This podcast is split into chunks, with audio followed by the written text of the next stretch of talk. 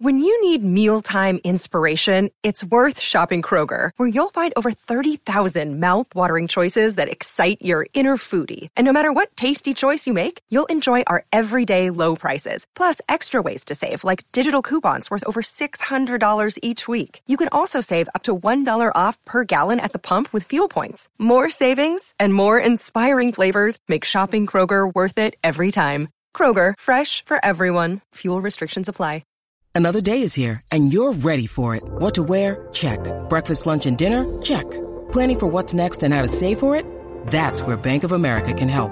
For your financial to-dos, Bank of America has experts ready to help get you closer to your goals. Get started at one of our local financial centers or 24-7 in our mobile banking app. Find a location near you at bankofamerica.com slash talk to us. What would you like the power to do? Mobile banking requires downloading the app and is only available for select devices. Message and data rates may apply. Bank of America and a member FDIC. I'm Alex Rodriguez. And I'm Jason Kelly. From Bloomberg, this is The Deal. Each week, you'll hear us in conversation with business icons. This show will explore deal making across sports, media, and entertainment. That is a harsh lesson in business. Sports is not And, uh, as simple you know, I- as bringing a bunch of big names together. I didn't want to do another stomp you out speech. It opened up so many more doors. The show is called The Deal. Listen to The Deal. Listen to The Deal on Spotify.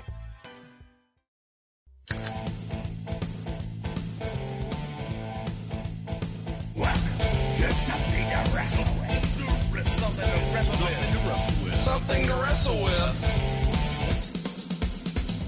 Bruce Pritchard. Hey, hey, it's Conrad Thompson, and you're listening to Something to Wrestle with. Bruce Pritchard. Bruce, what's going on, man? How are you? I am absolutely excellent, and I have to correct you. We are now the award winning best sports podcast of the year. Something to wrestle with, Bruce Pritchard. How about that, man? That's a pretty big deal, you know, from this uh, just being kind of an idea this time about a year ago to now you went to the Academy of Podcasting and uh, they had the Academy of Podcasting Awards yesterday and we had some stiff competition with uh, shows from ESPN, shows from CBS, shows from Podcast One, you know, well established shows. And here we are, a couple of guys in a pool house and a garage making it work. Kind of scary, isn't it? Well, it just goes to show you, man, that anything can happen here in the World Wrestling Federation, right? Well, that's that's what they say, but anything can happen right here on something to wrestle with Bruce Pritchard. By God, it, it was crazy, man, and just to be up there it took a minute before I, I realized, I had to look up at the the big screen, and it had the logo up there, and I was just kind of had to pinch myself a little bit to realize that that, that was really that was really us. They, they they like us, man. They like us. Uh, yeah, and, and and we really like you guys, man. We're I'm still kind of in shock that we've got these awards coming back to Alabama and uh, Texas here, and that this is a real thing. So we need to thank everybody who's helped make this possible. Of course, Court Bauer and MLW took a chance on Brother Love and the Mortgage Guy more than a year ago, and and since then we've made a lot of new friends along the way. Dave Silva has been doing our graphics, you know, since I don't know, almost the very beginning. Matt Co- Matt Coon has come on board and has started to make our show sound a little more fun with some music here and there, uh, and just all the people who've helped along the way, whether it's you know Chris or Wilson or any of those guys who have helped out in a big way. Mike, uh, we have had tons of support with the show, and we had a lot of support last weekend in New York City. Man, we had two back to back shows. I had a blast. I've got really good feedback. We need to give a special shout out uh, to James Mattern and Shuli from the Stern Show. Man, Shuli was awesome. Uh, such a cool guy. I feel like I knew him already just from being a Stern listener. And James Mattern, a super funny guy. But what a show we had on Sunday, man. We promised a big surprise, and did we deliver or what? We had Dan Soder there. who, If you haven't heard, uh, and Bruce has even admitted this now, has the very best Macho Man Randy Savage impression of all time. He also does one hellified Andre the Giant. Uh, but the big surprise to me was the shadowy figure, Oz himself, Brian Gewirtz, or however you say I'm supposed to say his name like a redneck. Um, he, he attended our show. You know, Brian never does this. We've never, I've never even seen a picture of Brian And not only did we see a picture, he was there telling stories and he stole the show, Bruce. yeah, you know, when I was sitting on the couch with Brian in the back and looked at him and said, Hey, do you want to come out and be a part of the show? The hesitation in his voice when he answered, uh, no, I, I don't, I don't think so. That gave me that small opportunity that you need when there's just a little bit of hesitation to go ahead and jump on it and say, okay, hey, great, man, we'll just bring you out for a couple of minutes. And we brought him out for a couple of minutes and he ended up staying for the whole show. And yes, the little son of a bitch uh, stole the show. And, and thank you for, to Brian just for coming out in general because it was great to see him. Been several years. And frigging Dan Soder coming out with the Macho Man, and I had totally planned on having a macho off with him, but when I closed my eyes, I Macho Man was in the room, and I knew I had nothing. I just had nothing.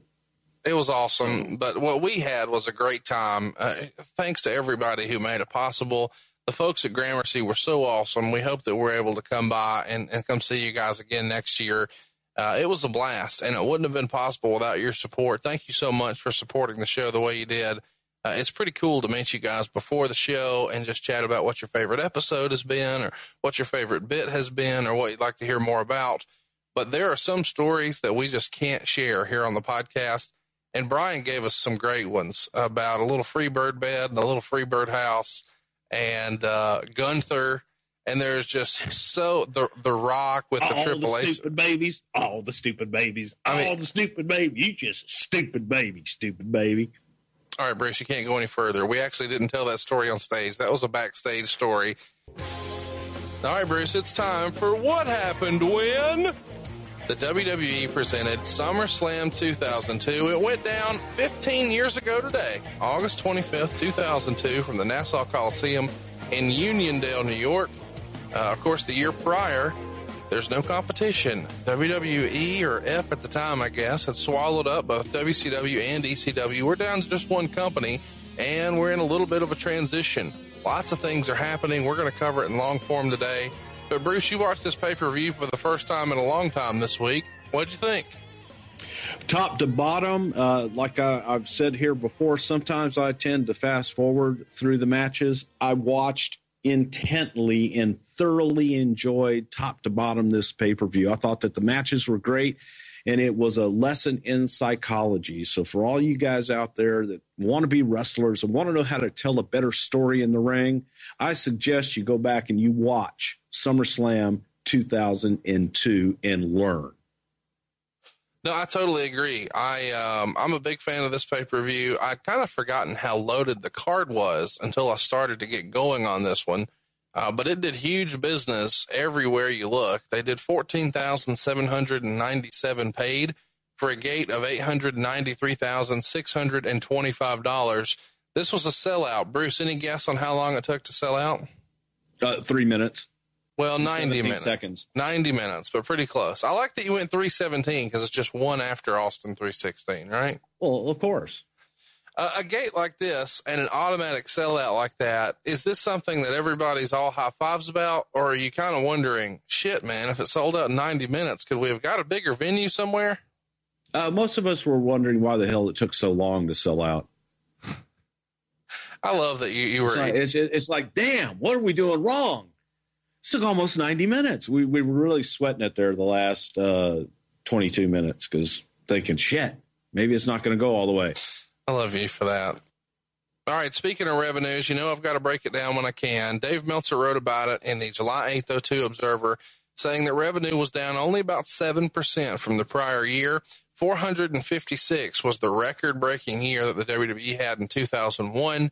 Uh, here, they were on pace for 425. Meltzer would write, It should be noted that while business began to sink almost literally the day after WrestleMania X7, the really serious collapse just started this past May and will not be reflected until the next quarterly report. Next year's fiscal 2003 report could potentially be one for the ages. You know, I know you were just bragging a minute ago, Bruce, about how quickly this sold out. But at this point, were you guys already starting to feel that business had dipped a little bit? Was somebody hitting the panic button, or was it just cruise control because there's no competition and you're still profitable? No, I, there was no panic, and business was still good. It was simply a different time, and we were happy with what we were doing. We were doing less shows, and so we knew that the revenue was going to be down over doing more shows the previous year. So there was no need to hit the panic button because television was still selling out, and house show business for the most part was good. Okay, Bruce, some of this is going to start to sound familiar. Live event revenue is down 10%. It was 81.9 the prior year. Now it's 74.1. But here's the real kicker. They're running more events this year. They're running 237 events compared to only 212 the prior year, which means that your average show, this is an average show now, guys. In 2001, drew a gate of $386,320 and now it's down to just 312,658. Attendance, therefore, is down 17%. Your pay-per-view revenues were also down from 128 down to just 112 million, and that's because the buys went from 8 million down to just 7.1. However, television rights fees were up, uh, and that is a significant improvement. So, chat me up about the way the business started to change because this feels like the first time we see all the other you know indicators start to show that business is on a downward trend but television rights is kind of making up the difference. Is this the first time you remember that shift in business being that way? Well it's again when you go public uh, they're looking at the bottom line and they're looking at what the company makes at the end of the year. And obviously, I think there's a lot of ways that that can be skewed and that they can write some things off. We're going to go ahead and we're going to take a loss for this quarter because we're going to increase our revenues next quarter. And obviously, I'm not the financial genius and, and don't understand all of that completely, but all Vince cared about was the bottom line. And if we were making more money in rights fees, then that compensated for making less money in overall live events. The model that had been in the past of live events driving your business is we see now that that model was slowly changing right before our very eyes. Uh, Meltzer would break down with, with much more detail here if you'd like to see this. This is in the July 8th, 2002 issue of The Observer, but he's specifically breaking down you know, how everything is moving up and down and all around. But one of the things I was fascinated with is how home video revenues were up 12%, which is one of their biggest growths. And I, I wondered, well, why is that? And then Meltzer made it plain here because DVDs got hot. So the idea being lots of wrestling fans, and how about this? Lots of Disney fans and movie fans. They had already established their VHS collection, but now the world is catching on to DVD. They like this new medium. So they're going to go buy the same shows again just to have them in the new medium. That has to be something that Vince and company has their finger on, and they start releasing some of that old stuff on DVD again, right? Well, not only that, but it, it's you're looking at a whole brand new delivery system that was cheaper and you could deliver it a, a whole hell of a lot more. A CD is much smaller than a VHS. And like you said, there was this whole phenomenon that people who had already purchased all those WrestleManias before on VHS, now we could do a box set in DVD form. We, it just was a whole new deal when it went. I remember going from eight track to cassette, cassette to CD. That's what we were experiencing right now. So the revenue, you're just repeating what you'd already sold on a whole new format. Merchandise was down 9% to 26.2 million and they pegged a lot of that on the attendance drop, which makes sense, right, Bruce? The bulk of your merchandise was sold at house shows back then. Obviously, the WWE shop zone is a big portion now, but back then, folks came to the arenas with cash in their billfolds to get these shirts, right? And that's and that's where you sold your gimmicks, the old school man. Come to the live event, get your pictures, get your T-shirts, get your posters, and that's where a great bulk of the merchandise money was made. Licensing took the biggest hit. You see revenues go from 120 million down to just 101 million. Do you remember there being a time where putting WWF on the logo on anything, that old scratch logo, just meant it was going to fly off the shelves and you were getting ridiculous offers for licensing to products? Do you remember one in particular where you heard hey, we were just pitched a WWF version of this, and you thought, God, I hope they don't make that. there there were a lot of those, and a lot of them we made from Beanie Babies to just ridiculous stuff that the marketing people would come in and, like you said, they would just pitch these horrendous ideas of. Uh, right now, I can see them going in and somebody doing the pop sockets that are they're really hot now with the WWE logo. But if you could put a logo on it, we were being pitched it and it was every any and everything under the sun. I believe that that was during the time that Jim Bell was in as well, and or maybe he had left by then. But popcorn, uh, every kind every kind of drink cup you can ever imagine. If if like I said, you could put a logo on it, we were pitched. Um, one of the things that I've always been fascinated with is the nightclub, the World Nightclub, and they, they actually do a cutaway here on the show, so we'll talk about a little more there as well. But this used to be called WWF New York, and you guys tried this a few different ways, but it seemed to be a fairly consistent money loser. Uh, and here, Meltzer's reporting it's down 15%, and he says that they had kind of sort of blamed it on September 11th. Uh, how much of an impact do you think September 11th had on the WWF's, you know, restaurant and bar and nightclub effort, given that tourism and travel and some of that was was certainly going to take a hit? I think you can attribute some of it to that, but the rent in Times Square was astronomical. The food was not good. I mean, you, when you want to go out to eat, you don't go to the Hard Rock Cafe or Planet Hollywood. Uh, you sure didn't go to the World, to the uh, WWF New York. It great location, expensive, but people looked at it. The general tourist, if you weren't a wrestling fan, there was no reason to go in there, and it just kind of fizzled, and and it fizzled. And they tried to rebranded as the world and just do it a nightclub. And the, the rebranding of the world was try to get people in on the Thursday, Friday, Saturday night club scene. Right. In New York. Um, that was the first, it was a matter of fact, it was the first place that Criss Angel ever played and got a lot of national attention. And I remember we used to have to go and see the acts and go down and uh, watch these guys see if they had anything and can we do it? Can we do something with them on TV to promote them? And Criss had this gimmick where he was going to uh, submerge himself in water for 24, 48 hours, whatever the hell it was. And we did it live on Raw. And it was a disaster, would be the nicest thing I could say about it because he was he was pissing in the water and the water got murky and it's it's like he's got a tank, he's got a tube. What's how hard is it? It didn't look difficult.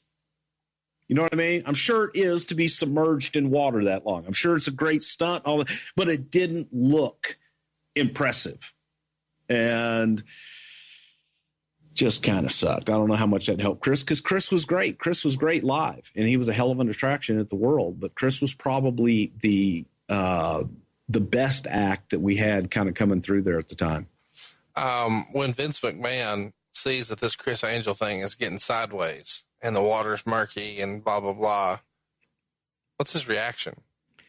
God damn, what's in the water? Did he poop himself? Ugh, can you imagine the feces floating around and getting up his nose and under his nails? Ugh, disgusting. It's amazing. Don't let him shake my hand. it's important to recognize too here that uh, overall profit is down, but let's carry what they had going on at the time. You've got 164.8 million, which is down from 197 million. That's profit, boys and girls. But expenses increased from 104.1 to 109.6. Now, what costs more? The name change, you got that going, the World Nightclub, and increased promotional costs. So there's a lot going on here. But the prior year, even when they had a $197 million profit, that included the way they picked up WCW and, and this is a big deal, the Owen Hart settlement. So you've got lots of stuff going on here. And even though business is down, they made $164.8 million. That's some major cash. Uh, they, they gave this forecast for 2003. Revenues are expected to grow 7% for the next year. I find that interesting given that all the indicators were that business was down. They thought they could still somehow get a 7% increase. And how did they do that? Well, they said they plan to run 339 events, and that is way, way, way more than what they were running in 01 and 02. This is still a fraction of what you guys ran in the 80s. When, when it comes out that you guys are going to be ramping up the house show business this much, uh, in the idea that maybe fewer people are coming out to see you per show, so the methodology is let's just have more shows is there any pushback from the younger generation who weren't there to see the crazy schedule you guys had in the late 80s? No, because they wanted the money. They wanted to be able to get out and work and they wanted to have the opportunity to to work more. So that was that was great for them because the more opportunity, the more live events, the more events of any kind, that was a plus for them. They loved it guys wanted to work. That that was a time, a beautiful time in the business when talent actually wanted to work.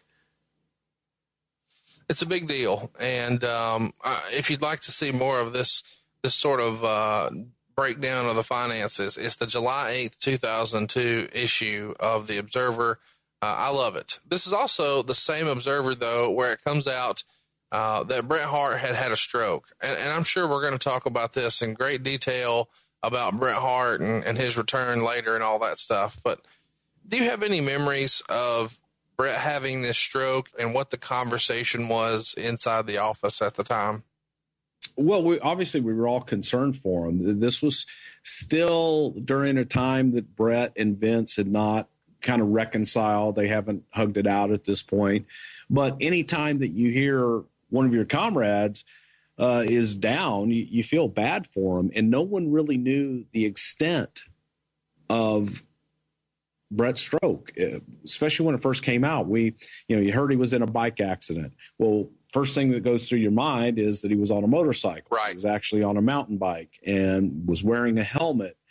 But it's scary, someone that age having a stroke. And the concern, you know, we were just concerned for Bret. And no matter what your differences are at the time, you still hate to hear that, you know, bad shit about anybody. So let me ask, did did Vince call Bret and check on him? Does anybody call and check on him or does that not happen? I believe that Vince called the Hart family. I don't think that Vince t- spoke to Bret directly, but I know that he did call the family and make sure, see how Bret was doing and send him flowers. And it wasn't too long after this that the reconciliation with uh, Vince and Bret took place. As a matter of fact, took place in Boca.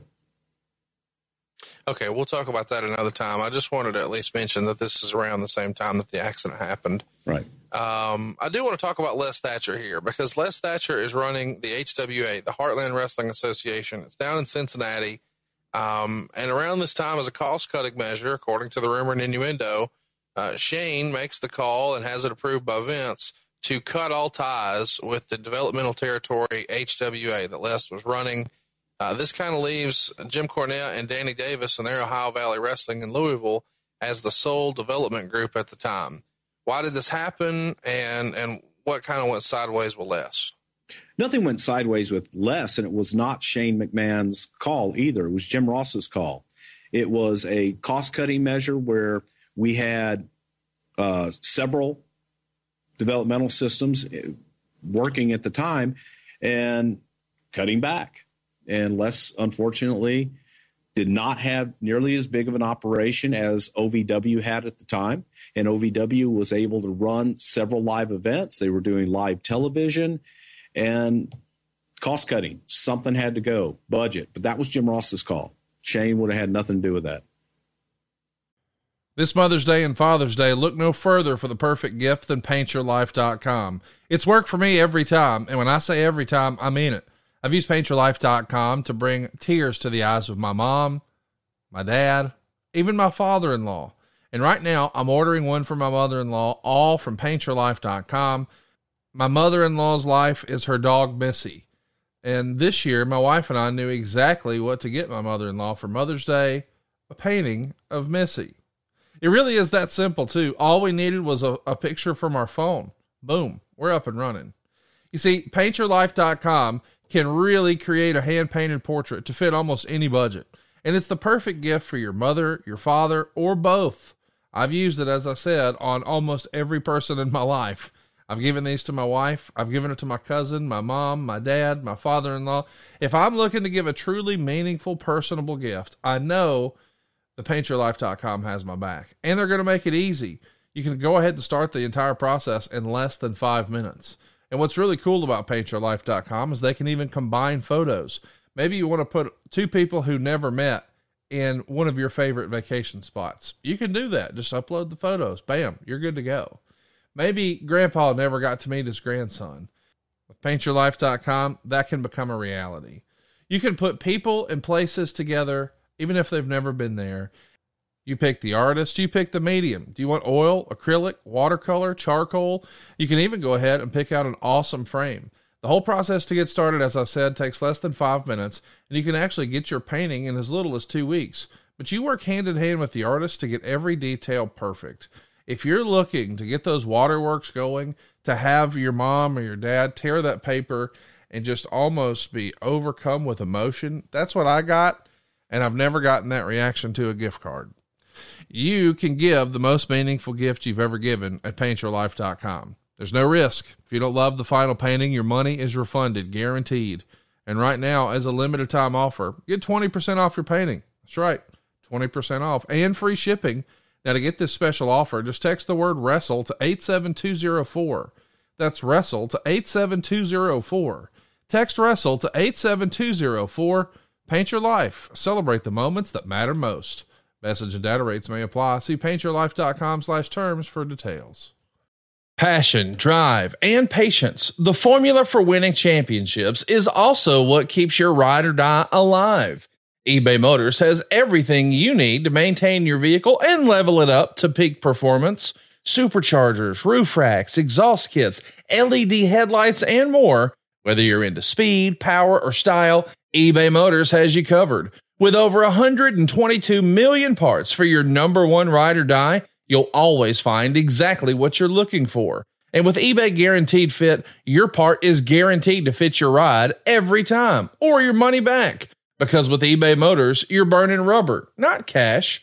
With all the parts you need at the prices you want, it's easy to make your car the MVP and bring home huge wins. Keep your ride or die alive at ebaymotors.com. Eligible items only, exclusions apply. See ebaymotors.com. Around the same time that they're trying to cut costs here, they open the WWE Films department. Um, this is right out of the figure four. A new Los Angeles based division headed by Joel Simon, the producer of Wild Wild West and X Men, among other films, will handle the movie careers of all the WWE superstars. Catch me up, Bruce. Why is this a good decision? If we're worried about showing less profit, so we're trying to cut a developmental territory, why would we open a films division?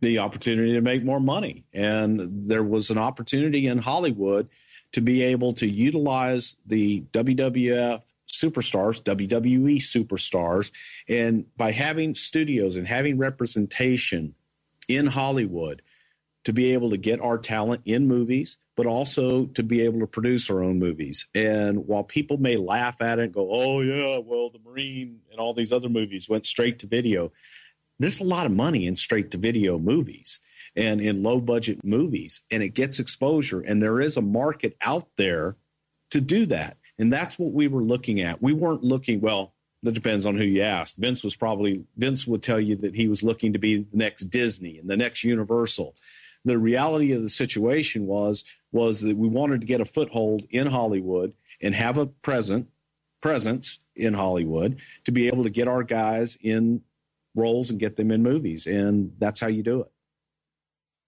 It there, was to grow. It's not like okay, you know, that was a growing deal, and it wasn't going to make money right away. It was said at the time that, um, and Simon said this Booker T, Big Show, and Triple H were the superstars who he thought had the potential to be in, in the WWE films. Do you know of any ideas for characters or movies or, or angles or storylines that were discussed with those guys that ultimately were shot down? Yeah, one was well. First of all, uh, Vince and I had an idea of doing this story with Booker T as a drug dealer that eventually turns good.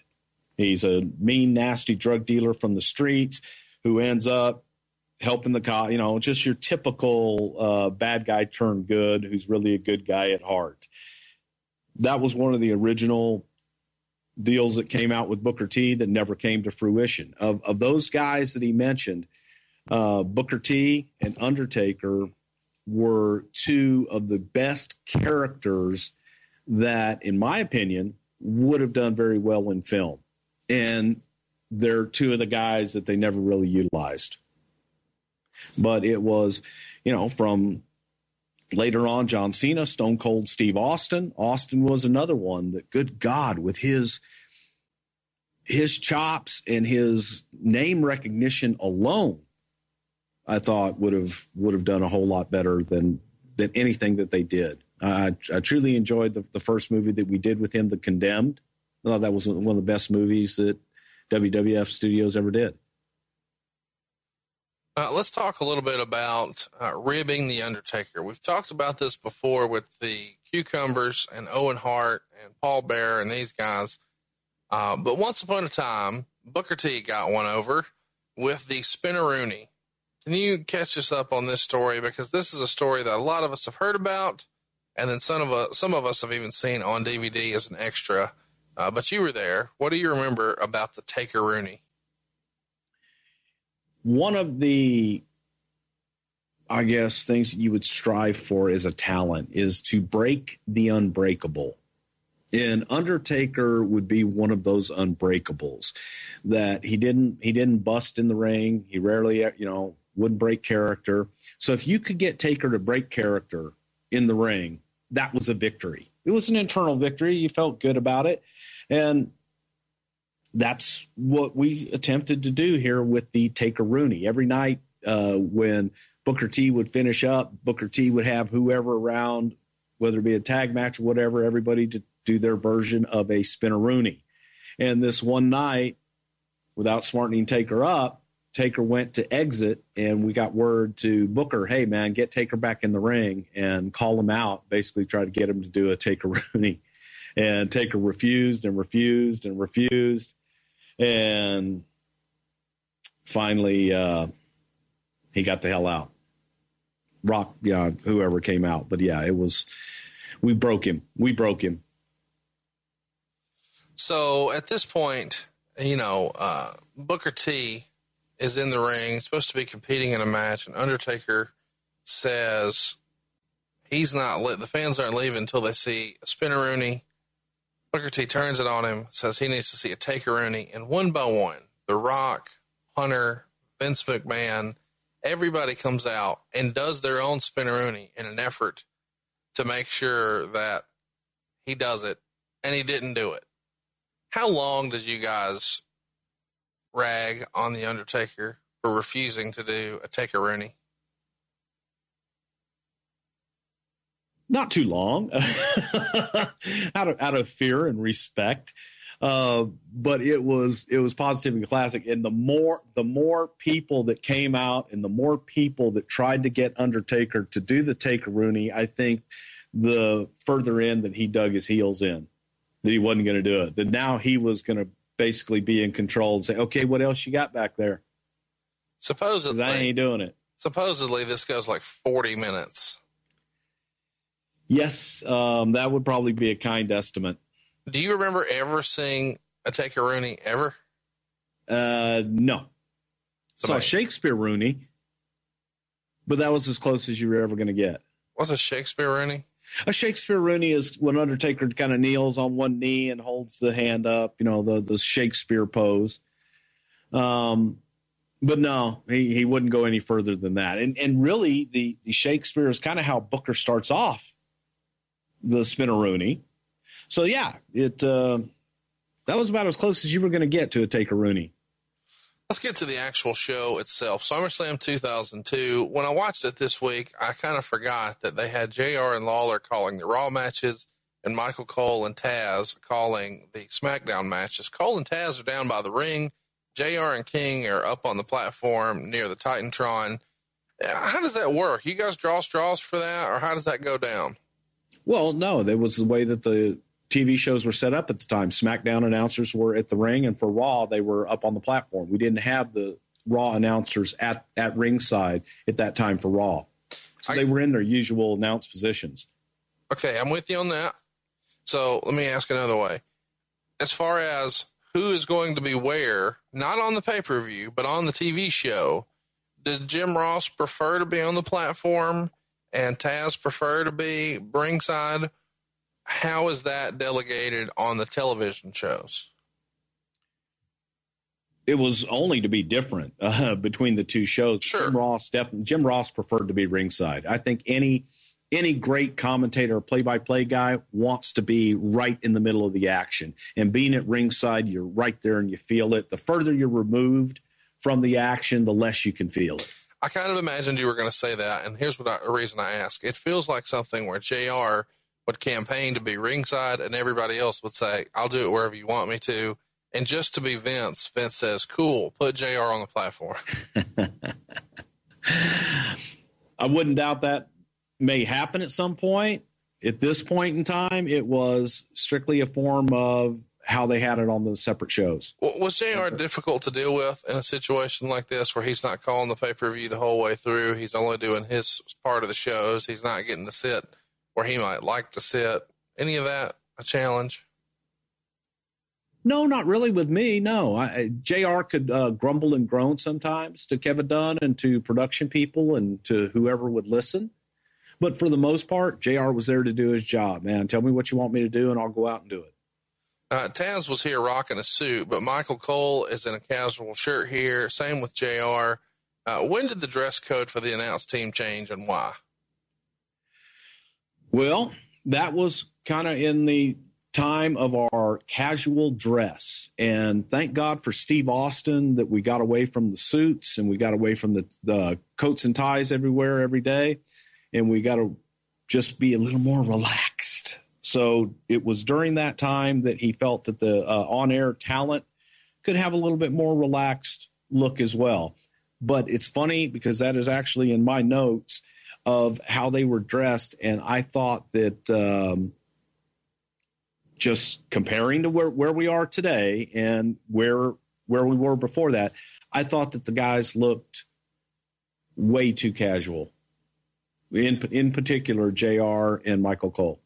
Well, the other announcers, uh, the Spanish announce team, and the other announcers ringside, some of those guys are just in t-shirts. This just feels way different. You know, you've got uh, black mat and uh, the black barricades and a black ring skirt and black poles and and black um, you know, ropes and black turnbuckles and everything is much more understated here than the kind of over the top presentation that we get now. And it feels like Vince's kind of, Vince's taste just sort of changes as the wind blows. Is that fair to say? Yes. Cool. Exactly. And it was the the whole black the black mats and the black barricade was to accentuate the ring, and the ring being with the light blue uh, apron.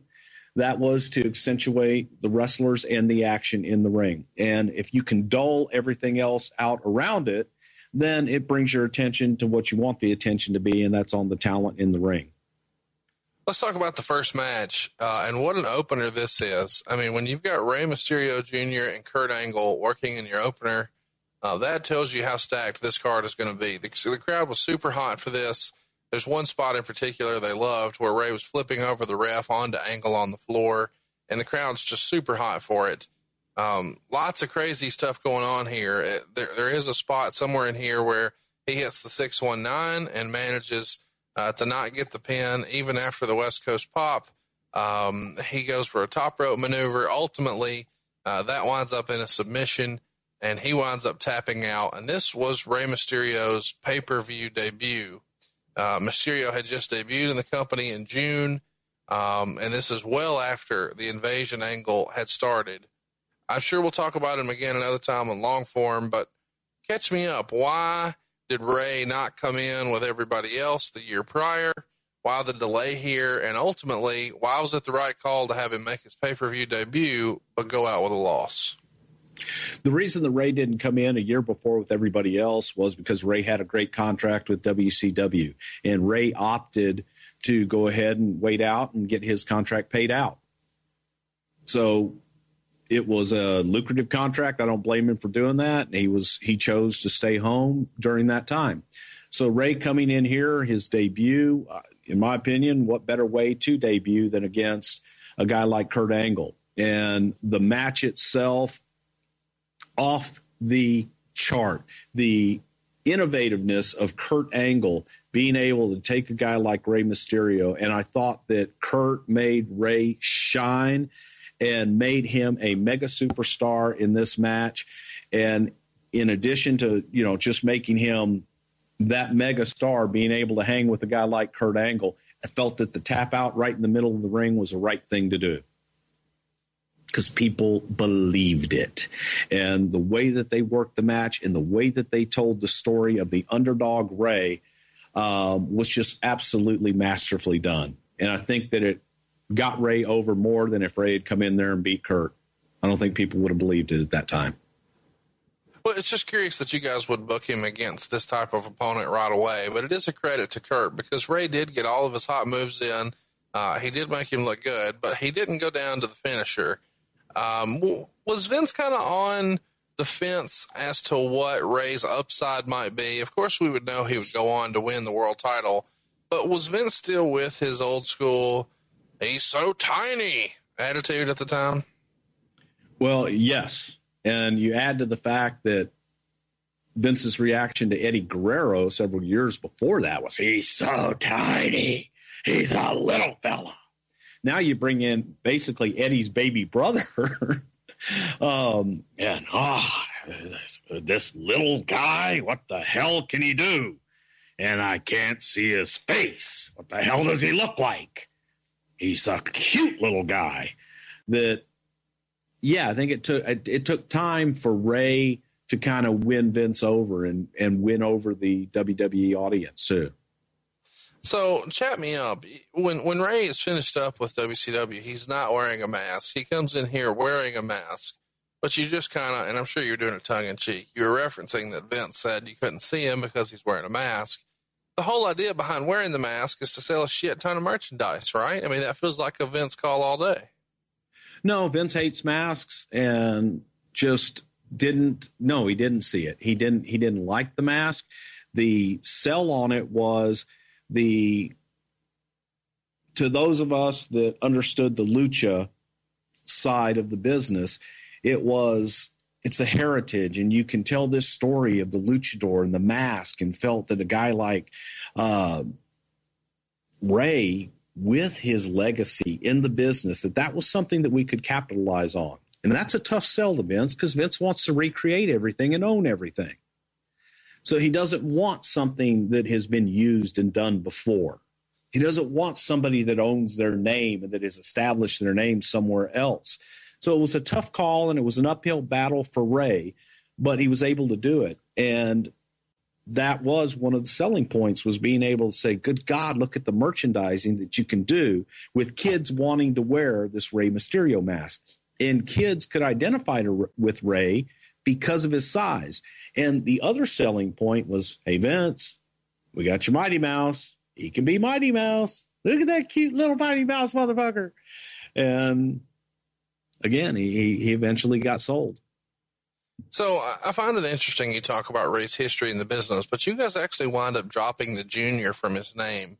Is that because Vince hated being called junior, or if you're trying to embrace the history of Rey, why would you drop the junior? well, Vince does hate juniors. Vince hates, hates juniors just in general and feels that uh, junior is less than. And Vince wasn't a junior. That's just how people referred to him. And he hated that. And I think that when people, uh, John Mecom, who his dad was John Mecom Jr., Okay, a friend of mine. He was the original owner of the New Orleans Saints. His dad, John Mecom Sr., was one of the first big four oil tycoons in the world. And Mecom always hated the junior because he felt it was less than. And Vince felt, felt that same way that a man should be a man. He has a name. He's not junior. Junior's a kid. And just didn't like it.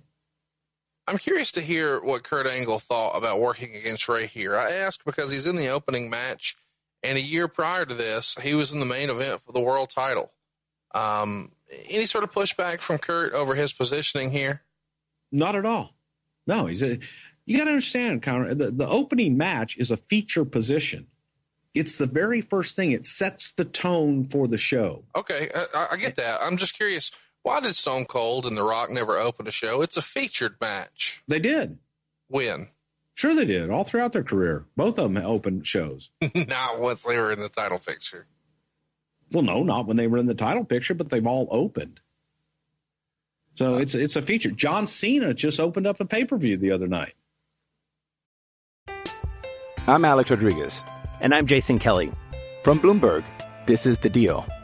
Each week, you'll hear us in conversation with business icons. This show will explore deal making across sports, media, and entertainment. That is a harsh lesson in business. Sports is not And, uh, as simple you know, I- as bringing a bunch of big names together. I didn't want to do another stomp you out speech. It opened up so many more doors. The show is called The Deal. Listen to The Deal. Listen to the deal on Spotify.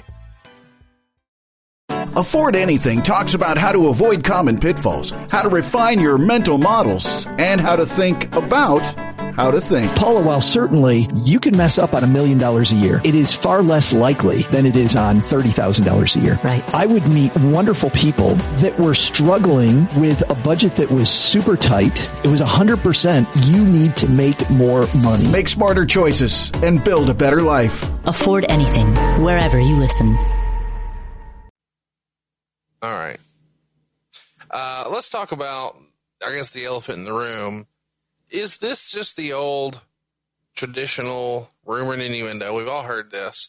The WWF guy has to beat the WCW guy in the big match. Can you defend and say that's not what this was? No, it's not what this was. Can you think of a time when a WCW guy, a WCW creation that was a big star there, beat a WWF guy in his first big pay per view right off the top?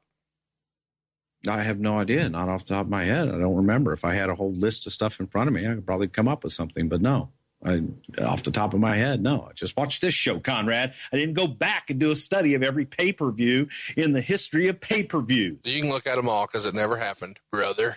Uh, what do you think of the match? In the dirt sheets, it got three and three quarter stars. What say you?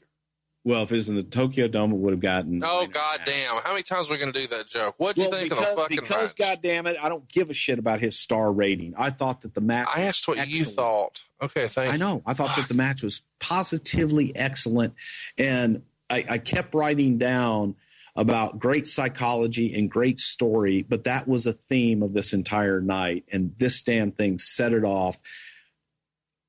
And again, Rey's selling in this particular event was another lesson in how young baby faces could learn how to sell and get a crowd. And it was masterfully done on the part of Rey Mysterio. Well, and- I think Kurt Angle doesn't nearly get the credit he deserves. Uh, And these days, of course, he's the GM, but I think a lot of younger fans have forgot just how off the charts he was. Think of the type of match he would have with a Steve Austin or a Triple H or even a Brock. And now here, this type of match that he's doing with Mysterio, it almost feels like Kurt Angle can do anything he wants.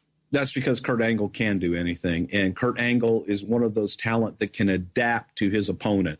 So Kurt Angle, you didn't when you worked with Kurt Angle, you didn't have Kurt Angle's match. Kurt Angle made the match that you had with him unique to you. So every every opponent that worked with Kurt, their matches didn't have to be Kurt Angle's matches. He was able to adapt and make his opponents look better than they ever could have on their own. Next up, we see Stephanie walking into her dressing room, and the Raw GM Eric Bischoff is there sitting on her couch, and they have decided to share an office here, and they're going to watch the rest of the event together. Uh, this this is the stereotypical GM office at the time. A couple of posters, some of them are backlit from below, a fake tree in the corner, a a couple of black leather couches. Who put this together and whose job was to set up this dummy GM studio every that beautiful show? ficus tree? Yeah. that that traveled the entire world by god? You gotta love the ficus. Um, richie posner is the one who originally designed all of that and everywhere we went the idea vince wanted the damn uh, general manager's office to look the same every time so that it was the same office. They've got it; it's got to be the same. Um, it just God with the pipe and drape sometimes some some buildings they just look like ass. And Nassau Coliseum backstage looks like ass. And that's what this was. But I produced all of these and we did them live. And this was not the best night for Eric Bischoff and Stephanie, in my opinion. I felt that they just were kind of, if you go back and watch it, there's almost like a hesitation between the two of them on everything they do. They're waiting. It's almost like they're counting, waiting for a reaction. And the chemistry or lack thereof between them was real. But watching it uh, 15 years later seemed off to me.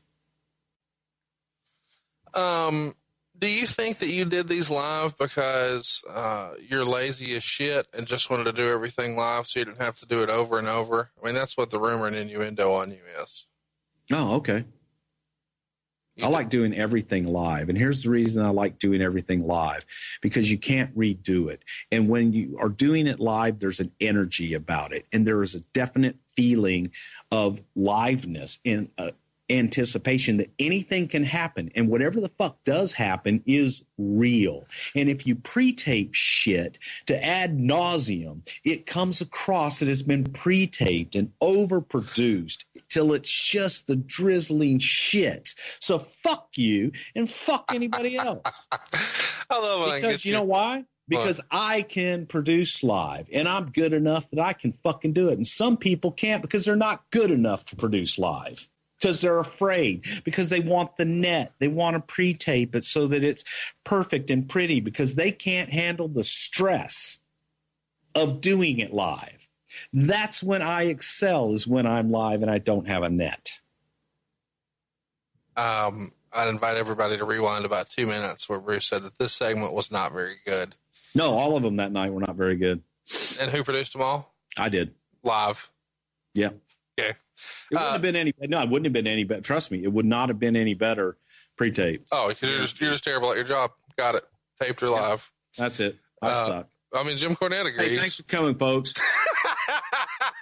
Podcast of the year um, out here in Anaheim, California, and uh, greatly appreciate all your support and thanks so much. We're not winning this yet back to back. We have to have Tony win it next year. Hey, so let's get oh, to the next match. Uh, Ric Flair, Chris Jericho. What a phenomenal, I don't know, surprise. I kind of forgot this match was even here. But it's a pretty fun match. Um, the match actually gets about three stars in the dirt sheets. It's kind of weird when I watch this back, though, uh, that Ric had his original WWF theme music from 1991. Any guess as to why that might be? Because for so much of this era Ric Flair stuff, we get the real theme, but right here, not so much. I don't know. I, I don't know what that issue is with the uh, network and, and what, when they change out some music and some music they don't, they change out. I, I have no idea. I, I, it's probably just a licensing issue. What led to this, of course, is Flair was doing a backstage interview on Raw, uh, and Jericho attacked him, and, and Flair got some color. Well, then later in the show, Jericho's band Fozzy is performing on Raw, and Flair comes out and knocks over the musical equipment. And this is all happening, of course, during a time where we're seeing Jericho make a really big push for his band Fozzy. And we've never really talked about Fozzy before here on the show. What did Vince think of Chris Jericho as a rock star and specifically his band Fozzy? What's with this fuzzy shit? I don't get it. Does he want to be a wrestler or a singer? Vince didn't really get it, but it was an opportunity to let Jericho do something else and change up his character somewhat. Um, so why not give it a try? And if Chris was successful with it, it benefits WWE and vice versa. So why not try it and just was able to change up the Jericho character somewhat and still staying true to the Y2J character. But I remember, I remember Flair going out trying to beat up the, the set when he attacked Jericho on That was set. super fun. I, I dug that. Fun or funny? It was hilarious because I remember going back and Ric having the damnedest time trying to knock things over and destroy it and, and things are bouncing back on him. And they did a masterful job of editing it in the package that made it look fun. But this this was Ric at his best in my opinion just being crazy Ric and kind of out of control but also especially in the match being in control of the match setting the pace and taking jericho on a nice little ride. And it was nostalgic to just go back and, and help everyone understand why Ric Flair can be regarded, in many people's opinion, as the greatest of all time. Because even at this age, Ric was still out there able to hang. Some things he shouldn't have been doing, and some things. Here, here was a guy. Think about this, Conrad. Two years before that, was embarrassed to take his shirt off, right, on television, and was out there hanging with this kid and making the kid look like a million bucks. And it's got to be a pretty big deal because uh, you've referenced it already. Flair's 53. Uh, he doesn't come back until November of 01. Uh, but he gets talked into wrestling Vince at the Rumble in 02, then has the big match with The Undertaker at WrestleMania. Uh, he's teaming with The Big Show to face Steve Austin at Judgment Day. He's working Eddie Guerrero at King of the Ring. I mean, so he's putting together some big name matches through 2002 and he allegedly didn't even have a lot of confidence in himself or his work or his performance or his appearance or any of that here. When it comes out that Flair's supposed to go over, McMahon tells Jericho that Flair's going to win with an inside cradle, uh, and Jericho wants to lose with the figure four since Flair at this time was losing or winning so rarely with it. Uh, according to Jericho, Flair disagreed with that suggestion and said he didn't deserve to win that way because he wasn't himself. So this leads to the scene of Jericho actually giving Flair a pep talk, making him realize that he's Ric Flair and that he deserves he deserves the best for himself. Do you remember there being some sort of hubbub about the finish here? Well, the the hubbub was Jericho's right. The Vince wanted Flair to catch it, catch him with a quick one. Flair catching Jericho with a quick one, and Jericho made the suggestion. It's like, you know, and go back. You know, here's one for you. Go back and tell me how many pay per views Ric Flair has ever won with figure four. Not a lot.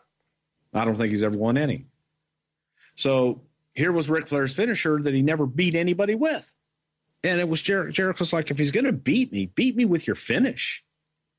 And it just goes again to show, as I, I stated uh, over a year ago when we started doing this, and I was talking about current product and saying Chris Jericho is the best out there this was the seeds of that Jericho understanding how to get people over, how to get himself over. And at the time, Ric, as you've stated several times, Ric was a shadow of himself, extremely insecure, didn't believe in, in himself, and was second guessing everything. And it was an opportunity to say, you know what? You're Ric Flair. Go out and beat him, beat him with your finish. And I thought it worked great. It was the right call and the right thing to do, and it worked. No, it absolutely worked. And, and, it's an underrated match. And you see Jericho here pulling out all the stops. Jericho had, had, obviously been a student of the game, growing up a big wrestling fan. And I imagine is pretty excited about being in a match like this here because just a few years prior, Flair was the top guy in WCW and Jericho sort of felt like he was being held down. Did you ever have a conversation with Jericho about him being excited to work with Flair here? Yes. Good God. It's Ric Flair. Right. It's no different than Undertaker going to Vince and saying, I want to work with Flair at WrestleMania. He was Ric Flair. Right. And the other part that kind of went through my mind is here Ric is at 53 years old, and I'm, I'm going back. This is 2002. Go back to 1992 when Vince felt at 43 years old that Ric was too old for the WWF and that he wanted Ric to get a facelift. And here we are 10 years later. He's still and there. Ric's going over this this kid in Jericho with the figure four. Go figure. And he's going over right now in Atlanta. Uh, shout out to Ric, and obviously prayers are with the family. Is he still hey, Ric? I love you. Still trying to reverse that figure four down there in Atlanta. We're pulling for you, bud. Uh, let, us talk about Charles Robinson. What was the rap on Charles? Would Ric request him for most of his big matches? It feels like he did a lot of big matches for Shawn and for Ric, but we're seeing less and less of him these days. You know, why do you think that is? Can you freestyle a guess and can you tell us you know, who was a big fan of Charles and who had campaigned for him? Charles was a great referee, and Charles, there's certain guys that work better w- with other guys. So Flair and Charles actually, you know, they had a rapport for a long time, going back to WCW, and also Jericho. So it's a logical when you have a referee that you enjoy working with that knows. It's it's like dancing. Whoever you're working with in the ring, you like working with a certain guy, you want to work with them a lot same thing with the referee. If the referee knows your moves, knows your mannerisms, you want that referee in the ring if versus having to call everything with a new referee who's in the wrong place, doesn't know your moves. Um, so Ric definitely loved working with Charles. So we tried to match up referees with the talent in the ring. And if you notice, that's kind of kind of the norm. You'll see the uh, the same referee with the same guys an awful lot overall, you know, this 2002 year is pretty critical for Ric. What was the uh, what was the general impression from the office about Ric's performances in 2002? I mean, he's working with Big Show, Austin, Vince, Undertaker, Eddie Guerrero, Chris Jericho. He's got all the big big names here. Uh, is this at the time? Did it feel like maybe this is Vince's uh, opportunity to let Ric have his last hurrah. Little did we know he would keep going, or what was the takeaway? Yes. to answer your question, in Vince's mind, this was, you know, give Ric a year, maybe a year and a half, put him back in the ring, let him get kind of a nice little farewell. One last hurrah before he hangs the boots up and goes away. Right. And we would have him as an on air character. We would use him as an ambassador, goodwill ambassador outside of the ring and continue to be Ric Flair. Little was a way to just get him out there. Little did we know he still had a half a dozen more years in him and he'd keep going. Uh, somebody else who would keep going is Paul Heyman. He's doing a promo backstage with Brock here, and he's referring to him as the next big thing. Um, whose idea was that for Paul Heyman to be paired with Brock, and then most importantly, uh, for him to be called the next big thing? That sounds like a Paul Heyman idea. What did it sound like when he pitched it? 100% Mr. Heyman's idea, sir. Because Brock Lesnar is the next big thing, and the only person to handle his career going forward would be me. But I will not be an agent, I will be an advisor. Thank you. Let's volley on over to Edge Eddie Guerrero. I can't believe this is this card, man. So far, we've had Rey and Kurt, and and then we had Flair and Jericho, and now we've got Edge and Eddie. Um, I'm curious because this is an era of Edge where he's not really uh, the main eventer, but he's no longer the tag guy. He's trying to make a name as a single.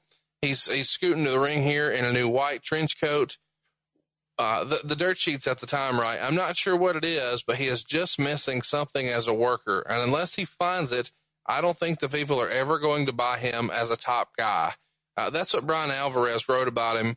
What did you think of, of Edge here at this time? Obviously, we know that Bryan would be would prove to be incorrect, or maybe he says Edge found it, but Edge certainly became a top guy.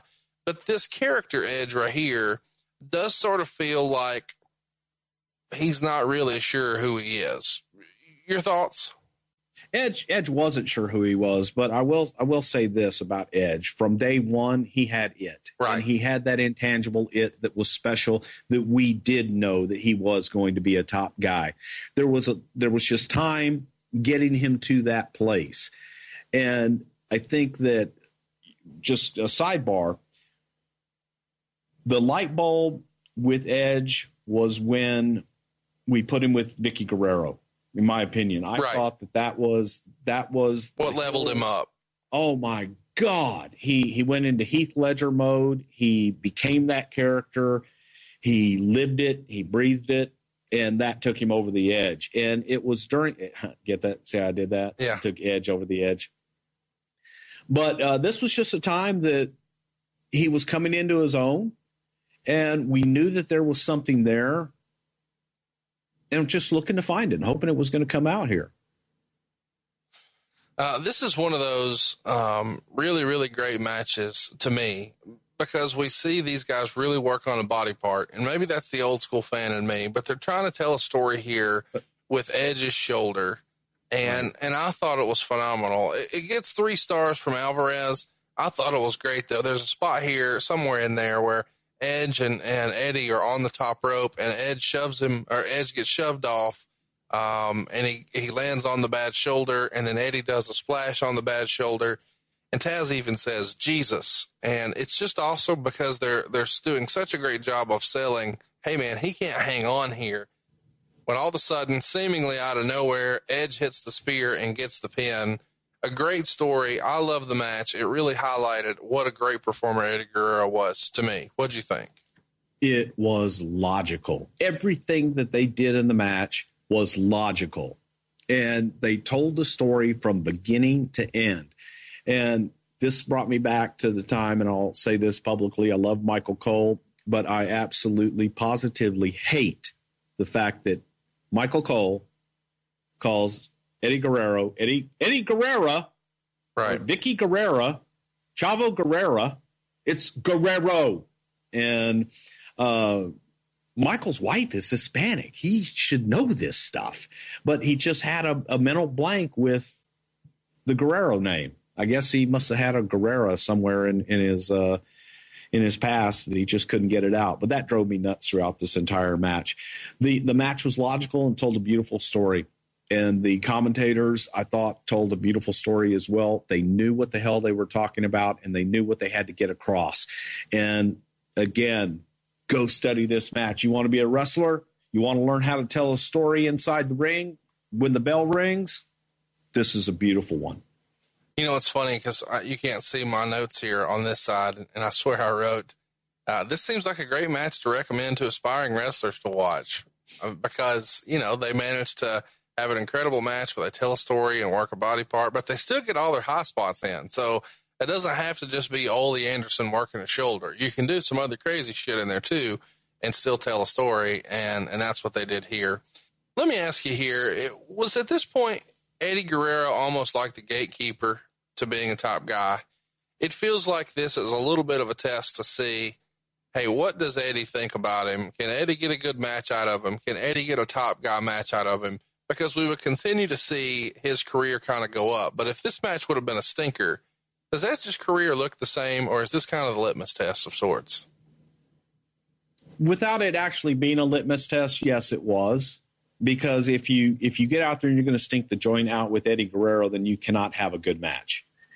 So yes, there was a lot there was a lot of onus on Eddie to get the very best out of him. And if you can hang, then we know you can hang. But if you you're going to go out there and stink it up, then by God, maybe there's no hope. The, yes, yes, and no. It, it just was two great guys together with a good story. On the way here, of course, Edge had won the King of the Ring the prior year, so he had a little bit of momentum for a while as a singles worker. Since Eddie had come back to the WWE a few months prior, he had already won and lost the Intercontinental title to RVD. He was starting a feud with Steve Austin before Austin walked out. Uh, he he worked in the King of the Ring against Ric Flair. So these guys are both very active, but it feels like one of these guys is going to be leveled up. And that night, uh, it was Edge. And, and I do think it's funny that, you know, we're in the middle of talking about this and you say, Hey, the way he became a top guy to me is working with Eddie's wife. Isn't that awesome? it all comes around. Uh, next up, we see the promo for Our Season Never Ends. This is a commercial right in the middle of a pay per view. At the time, there's some some rumblings that Major League Baseball may be going on strike, um, and we may not have baseball that season. Whose idea was it to push this and do it on pay per view? In fact, Well, it was camp. It was a campaign we were doing on television. It, was the campaign at the time to just show everybody, hey, they're going to leave you, and they don't care about you, the fans. They're more worried about their contracts, and they're more worried about themselves. We're worried about the fans. Our season never ends. We will always be here for you, 52 weeks a year, 365 days a year, and you can always count on us. By God. Well, unless you walk out. Uh, next up, we've we've got the, uh, the the evil Canadians, the Un-Americans, uh, taking on Booker T and Goldust. Um, the Un-Americans, help me understand.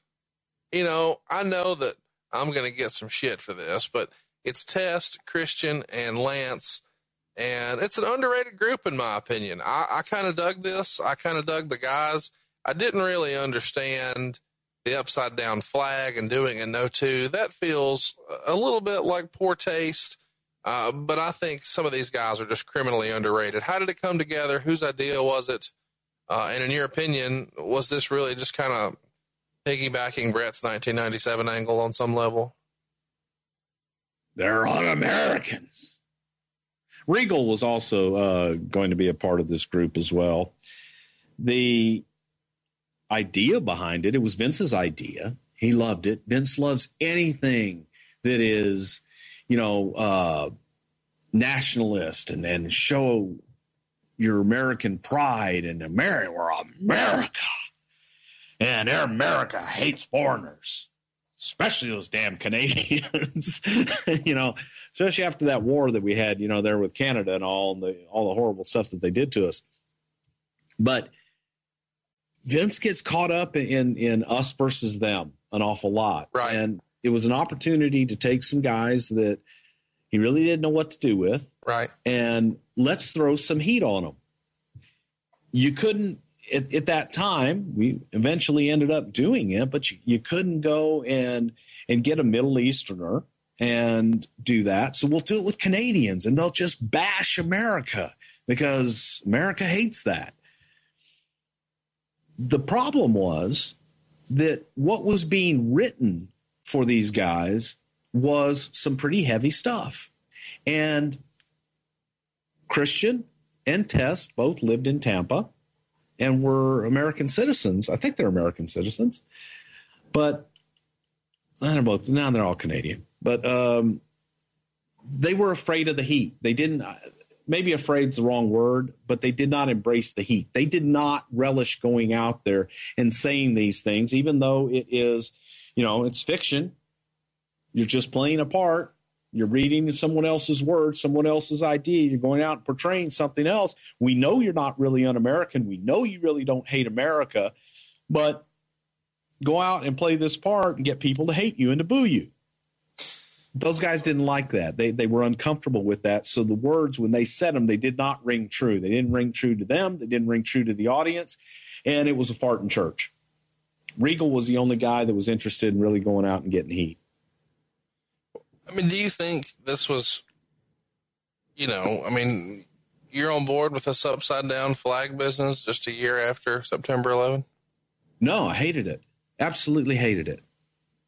I, I hated the whole un-American, uh, the whole un-American gimmick and idea because, again, the country was unified at this time, right?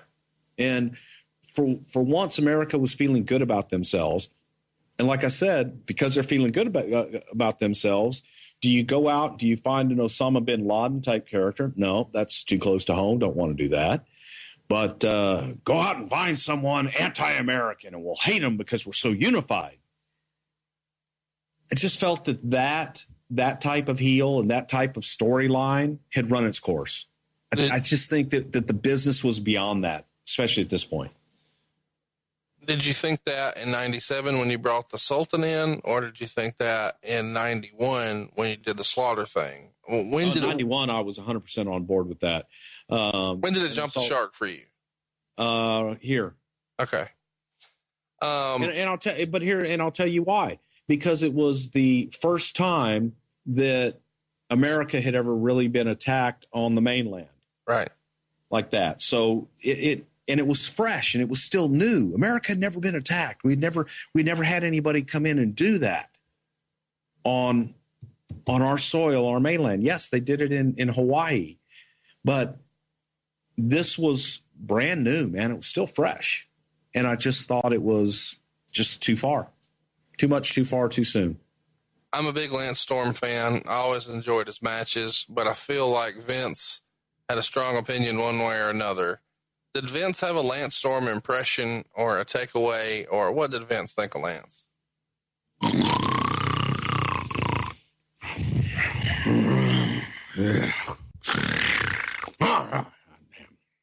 Match over yet? All right, so let me ask you, Bruce Pritchard. You thought Lance's matches were boring? I think Vince felt Lance was boring. But that was kind of his gimmick, right? I mean, his gimmick was to be that way. Ah, Okay, um, if that's his gimmick. He did it well. No, I'm just saying. I, I don't think I don't think a boring gimmick is something that is going to sell a lot of tickets, in my opinion. I thought that Lance uh, bell to bell, excellent. I mean, hard to beat. I mean, the guy's outstanding. I, I guess I meant in terms of, you know, he's not putting on silly face paint and he's not doing, you know, ridiculous screaming promos. He was very about his business, and I thought it was kind of old school. I, I dug Lance Storm. Well, what did he think about Christian? What did Vince think about Christian? Vince felt that uh, we should put a blue dot on Christian's face and have the blue dot follow him around wherever wherever he was in the match or whenever he did promos. Are you fucking serious? Just get a big blue dot. What's that thing that they do when they when they they have the people up on the up on the uh the the newsstand in the courtroom, you know, and the the jury, and they put blue dots on their face. And someone testifies, and you don't want to see their face. It's a blue dot. Blech. I'll put a blue dot on him. Now it's gonna be gonna be some tricky editing there, but just get a blue dot. That's what he thought. This is real life right now. Oh, you can't make that one up. He actually pitched putting a fucking blue dot on one of his own contracted performers' faces. More, more than seven times, yeah. That'll get him over. Who kept talking him out of that? uh, the reality of trying to logistically do it. Oh, so nobody was like, "Oh, don't do that to Christian." It was just, "Fuck, boss, that's a lot of work." Can we not? Yeah, man. Yeah, it's like, geez, this could add like. How about a blue mask? Can we just do like a blue mask? No, it's got to be a dot. I'll be able to see his eyes and his nose through a mask. I want a dot. Um, do you think Christian knows this story? I don't know if he does or not. I'm sure he does by now. Sure, it's been out there. I mean, this in Revelation. A blue dot. Blue dot. He's Christian's fucking rolling back prices, I guess. And and I will say this about Christian. From when Christian and Edge came in at the same time into our developmental system, and we saw them and, and spent a week with them, I used to say, and, and, and this probably helped kill Christian in the beginning. Um, I used to say, you know, in my opinion, Christian was probably for a long time the best pure worker on the roster. Wow. That son of a bitch could do any and everything. He was believable. He was smooth. Um, loved his work. And I thought, and, and my praise probably just bit him in the ass from the get go. And then later on, once, you know, I thought he did well for himself. I, I was thoroughly entertained by Christian um, for many years, but I thought that you put you put somebody in the ring with Jay, he was going to get everything out of him. That seems like that's a T-shirt from Blue Dot to Champion because he would go on to be world champion. And so let me ask on the Blue Dot: Did did Vince just think that Christian didn't have any charisma, or that he just that he didn't like his work? He thought he was boring. Did he not like his face? He felt he just felt that he had no personality. That's amazing. I know. Um, well, let's talk about somebody who we know has some personality. How fucking great were Booker T and Goldust together? Goldust had come back earlier this same year. How did he compare in here in 02 to the Goldust of old, in your opinion? And what can you tell us about this Goldust Booker T pairing at the time? Okay. This the Goldust Booker T pairing is a brainchild of Brian Gewirtz. And Brian was entertained by Booker and Goldust. He liked he liked Goldust. He loved the character and liked Dustin an awful lot. And Booker and Goldust together was just instant chemistry, and they could do any and everything. God, their shit was so entertaining. Brian could write something and deliver it to them, and they would perform it to the T, and it and it was fun. Everybody kind of looked forward to it. So I think that it was a time that people got to see the acting chops and and you know you were talking about earlier the WWF studios and Booker T. The stuff that he was doing with Goldust was the reason that Vince saw, God damn, he's a star. Look at him. And chocolate all over. Chocolate muscles. Yes. Vascular. Creamy. Oh, sorry. But it, it was it was this time, and I thought that the guys had great chemistry. They enjoyed each other, and two great workers. I think that they both were able to breathe life into one another. Uh, the match is pretty fun. I enjoyed it. It got three stars from Alvarez. Um, he would write a very old school tag match. Booker finally got the hot, hot tag and ran wild. Sure enough, uh, this meant it was time for Test to hit the ring. Ref took a bump. Booker hit the axe kick on Storm and Christian. Then Test killed him with the kick of doom. Christian got the cover and pinfall when the ref woke up. Loud boos for that. Uh, what did you think of the match? I thought it was a pretty fun match for what it was, but then again, I enjoy the Un Americans. Okay. Worst match of the card. Really? Tells you, okay. Tells you how great the card is. Right. Look at the guys involved in this. Gold, Booker, Lance, and Christian. It was a great match. It was it was old school. They told a simple story. So for this to be the worst match on the card speaks volumes to everybody else because this was a damn good match. Well, you can sit back and go, damn, there wasn't anything that I wouldn't want to see again. Let me ask you this.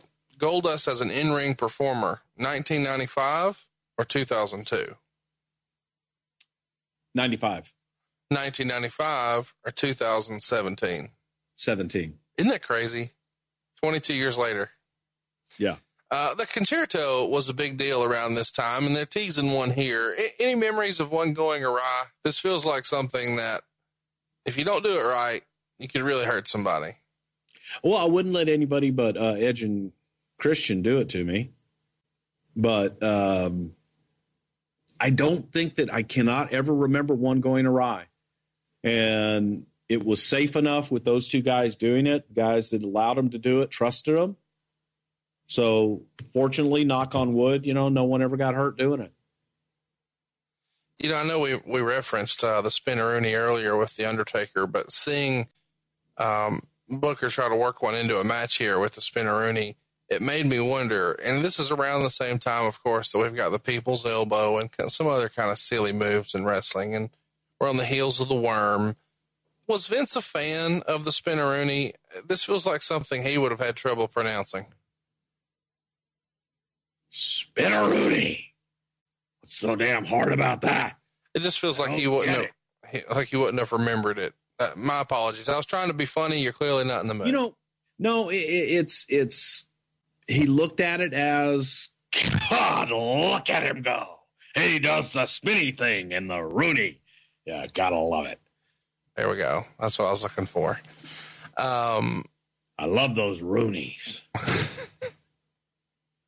I don't like it when they put cheese on it, though. Uh, Damn, Cornette used to smother his in cheese. Speaking of smothered in cheese, talk me through the makeout contest with Nidia at WWF New York. This is one of the most interesting things on WWE pay per view. Um, and I guess as you're talking about it, I'm going to need you to wrap us up here talking about this with you doing an impression of Jamie Noble promoting the kiss here. My God, this was hilarious. It just feels like something Vince McMahon would love. Woo! If you haven't already, kids, go watch this Jamie Noble Nidia at WWF New York makeout contest.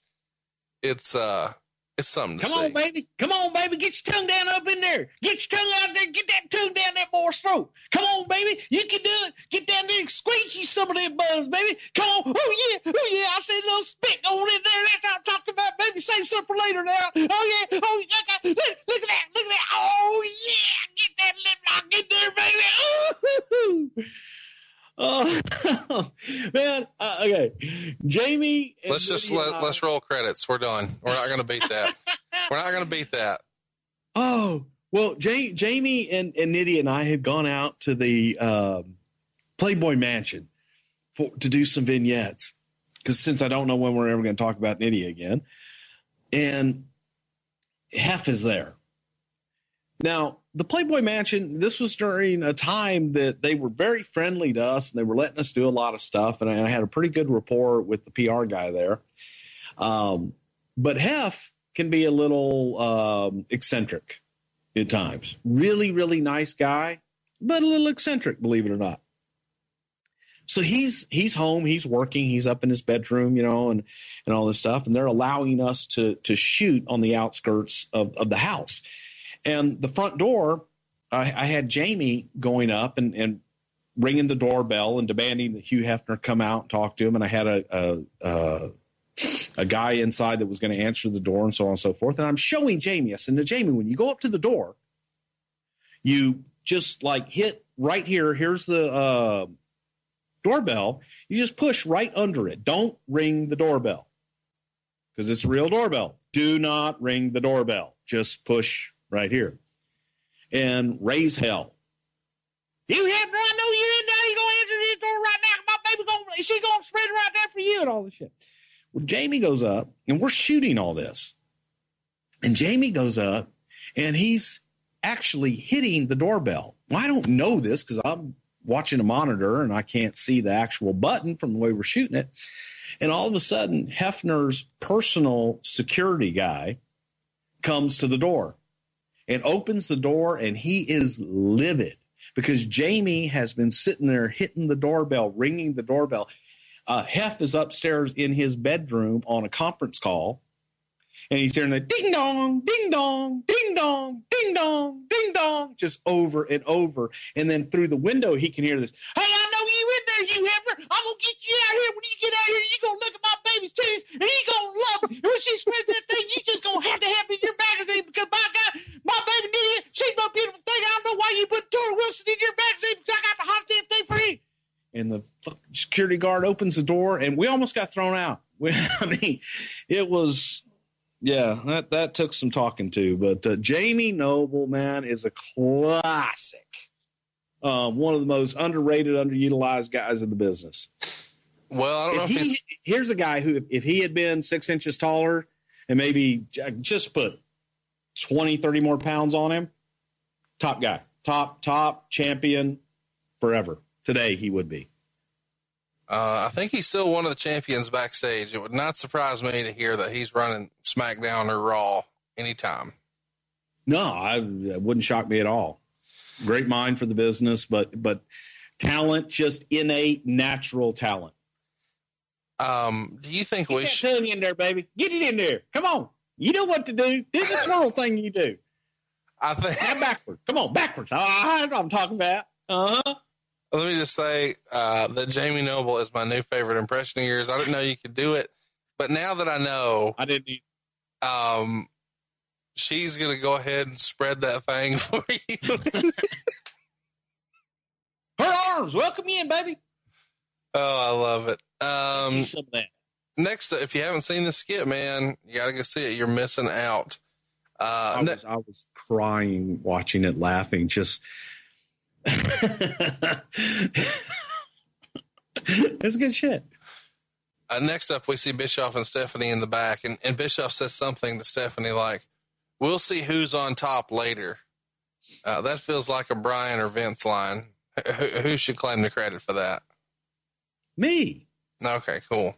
We're watching it live. We don't know what the hell they're going to do live.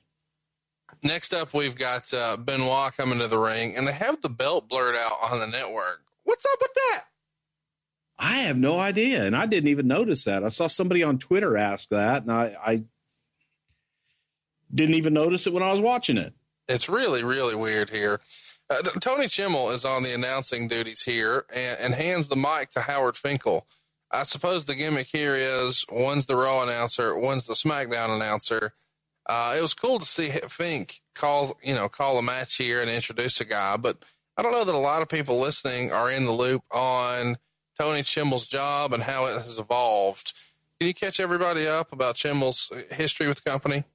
Tony Chimel was on the ring crew when I first started in 1987. He was one of the guys that uh, hung out with Joey Marella. He was a friend of Joey Marella's, and Joey Marella's Gorilla Monsoon's son. And those guys always hung out, and they were a part of the ring crew. And as it evolved, uh, Tony was put out in the ring to be a ring announcer one night. Did a pretty good job. So they they kept him, and he was able to go out and and be a friggin' ring announcer. The fact that we actually put him on TV just astonishes me because Tony ain't a pretty man. And that was always funny, but neither was Howard. I was going to say, I mean, the, the other option is Howard. Um, let's talk about Howard because Howard's not on TV anymore. Eh, how was he phased out? What did that conversation go down like? Whose idea was it? Was it a Vince call? What's he doing with the company these days, as best you know? These days, I don't know that Howard is doing much of anything beyond working on the uh, WWE.com. Um, I saw him at a convention in New Jersey not long ago and seemed to be very happy and doing well, but he's mainly doing appearances and being Howard. But he still goes into the office every day and goes in and works on WWE.com. Um, when was he removed? Finkel. Good evening, ladies and gentlemen. When did he get moved out of the ring? Out of out of the ring? Um, I guess 2000, right about 2000, when Lillian Garcia, we had hired Lillian Garcia to be a part of Originally, we hired her to be a part of a show on Univision, Los Superastros, El Bocadito. And uh, Vince liked her look.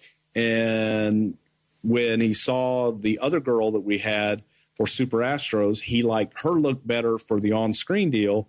And we put Lillian out to try her out as a ring announcer. So you have Howard Finkel or Lillian Garcia. Sure. In 2000. Which one would you rather look at? Howard. Okay. Uh, so we've got uh, RVD. I'm moving to Huntsville, Conrad. You can look at me every day. All right. RVD gets a win over Chris Benoit here to win the Intercontinental title. Um, pretty good match here. Three and three quarters is what Alvarez gives it. What'd you think of the match? Tremendous. Um, Phew, they beat the shit out of each other. One, it was solid, and being able to watch, you know, Van Dam because people, there were people that looked at Rob as being stiff and being hard to work with. Benoit loved that. Benoit loved you to be stiff because Chris would be stiff right back with you. And their styles, I felt, meshed very well. It was really on paper, you would think they would clash and wouldn't be that great. But going back and watching it, I just it makes you remember how great Benoit was bell to bell in the ring. Sure. And just sit there and say, man, Van Dam, you give you give Rob somebody that can dish it out and hang with him. I thought he shined in this match. I thought both guys it played to their strengths. Uh, these guys are working very stiff, as you said, and both have a reputation for working snug. RVD's really laying the kicks in. You got to assume that, as you said, Benoit would asked them to. They're both here with, with busted, bloody lips. Uh, Benoit misses the headbutt off the top, which in hindsight, maybe not the best call. RVD misses the big frog splash. Uh, Benoit goes to put the crossface on, but RVD makes the ropes. Uh, eventually, you know, these guys go back and forth doing lots of different uh, flips and and Northern Light suplexes, and I mean, there's a lot of big moves going on here. And eventually, Benoit gets a crossface, and, and RVD even manages to get out of that. Eventually, Benoit goes for a top rope back superplex, uh, but RVD reverses it into a high cross and then hits the frog splash and gets the win clean. Uh, Alvarez would write, the total wrong man won this match. Finish came out of nowhere because the ref all of a sudden started rushing them towards the finish, saying they needed to go home. With about five more minutes, this would have really been something else. Benoit looked like the best wrestler in the entire world here. Uh, what'd you think of that assessment from Alvarez? Did the wrong guy win? I got to say, in hindsight, it did feel like, and this is me saying this, not Alvarez. Um, let's give them an intercontinental title switch at SummerSlam. Was the office split on this, or why was the decision made to put RVD over Benoit here? Well, first of all, I'd like to know uh, who who said that the match was rushed and the referee was telling them to go home. You don't Is believe that him- was the case? him just no, it wasn't rushed. It, it wasn't rushed at all. It was simply a build up for the match. It was simply a build up for the finish to get to that spot that everything's going, going, going. Guys are going for false finishes, false finish, false finish. And then finally, out of nowhere, bam, he hits the frog splash and he gets him for a three count. That is, I thought the story was beautifully told. And you can debate all day long. The right guy won, the wrong guy won. If if Benoit had gone over that, you'd have the same people saying, "Oh, well, I don't know why they didn't put the title on RVD." And it was a beautiful match with a beautiful story that I thought, you know, got everything across, but it wasn't rush. I love when these guys sit there and they think that they that they know what the hell's going on. And All right, let, us move on here. Uh, the decision was made a month prior to have Benoit uh, defect over to SmackDown, and he took the IC belt with him. Well, here the IC belt is coming back to Raw a, a little after a month later. Was part of the plan here just to keep that belt on Raw, and that's the reason RVD gets the win more so than which direction are we wanting to go? Yes. Okay. Um, both RVD and Benoit, as we said, both have a reputation for working snug. Do you remember any of the boys having really particularly strong feelings about one or the other? I, I heard one top guy once say casually to another guy who was working RVD on Raw, "Oh shit, you're working Van Dam? Get your fucking hands up." Uh, do you um, do you remember hearing any any sort of uh, strong feelings one way or another about the way either guy had a tendency to work snug? Yeah, and there were some guys that liked it, some guys that didn't. Like I said, Benoit and RVD working with each other, they love it. Jericho and Benoit used to beat the hell out of each other. They had an agreement: hit me anywhere other than in the nose or the mouth. You hit me anywhere else on my head, I, I don't care as hard as you want to. Um, Van Dam had a reputation for having really snug kicks, and and just and he would throw them. But anything that Rob gave, Rob would gladly take back. And he's a tough son of a gun that would stand up and go toe to toe with anybody. So it's it's one thing to just be the guy that likes to dish it out. But if you're not willing to take it, then you don't you don't really deserve to dish it out. But no, some guys some guys like to work a little bit lighter. Some guys like to work snug. It's funny the uh, the parallels as far as in ring go that these that the two guys Benoit and Guerrero kind of work together because um, ultimately Guerrero has to miss some time because of some personal issues and he's away from the company. Well, around that same time is when Chris Benoit has to have neck surgery and he winds up missing quite a bit of time. So Benoit hadn't been back a terribly long time here. When do you think the decision was made? For different reasons, of course. We can trust these guys and we're going to push them to the main events because they'd kind of been in this mid card U.S. title, intercontinental title, but now in 18 months, they're both going to be world champs. Carry me through when you remember that sort of becoming the talk of the direction we should go. Well, for for Eddie in particular, it, it was just kind of came, and that that was a battle for for Benoit. it came from having uh, matches with Hunter, and Hunter just loved working with Benoit. He, he loved he loved the matches, and then Shawn came to him, and Shawn got involved in the whole thing, and they were like, you know what? What better way to really get Chris over? Have him beat us both. You know, have let's go to uh, WrestleMania and put the title on him because people will believe it.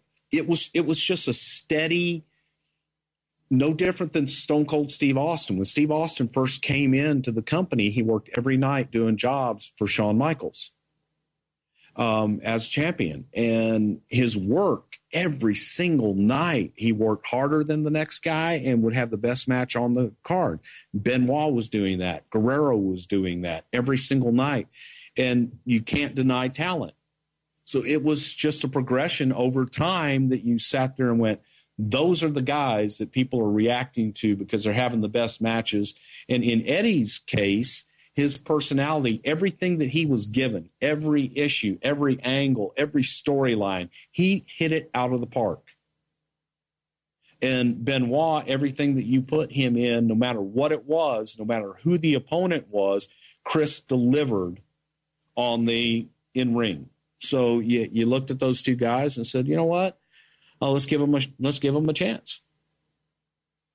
Uh, the next night on Raw, uh, and it happens in Madison Square Garden, Rob Van Dam defeated the hardcore champ, Tommy Dreamer. So Rob is at this point unifying both the Intercontinental and the hardcore titles. And that's actually the last time we ever see the hardcore title in the WWE. Well, why was the hardcore title abolished? I don't think that Vince ever expected the hardcore title to become what it became in the first place. Right. The hardcore title was was a was a gimmick, a one-time gimmick that he was doing with mankind. Right. Um, and the fact that it caught on, he just looked at it like, why do we have hardcore matches? Yeah.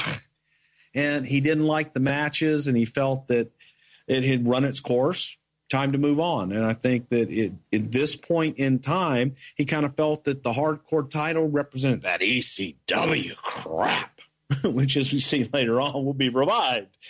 But he just was sick of it at this time. After the uh, Benoit RVD match, we again see Steph and Bischoff in the dressing room, and Bischoff is gloating to her about how now she can watch the IC title, uh, IC title on Raw uh, and she does some sort of weird laugh and walks away. Um, what'd you think of the laugh?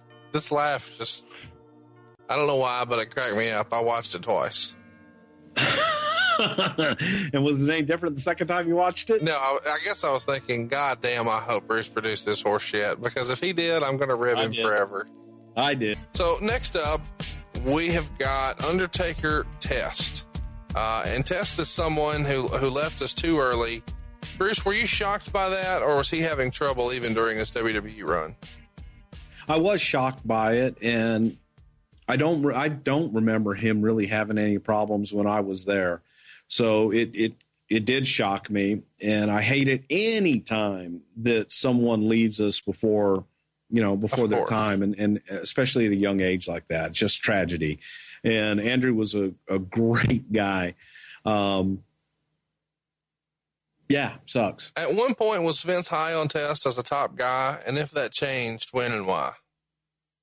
Well, yes. Uh, Vince was high on Test from the first time that we saw him, and he came into our first developmental with Edge and Christian and Val Venis and all of those guys.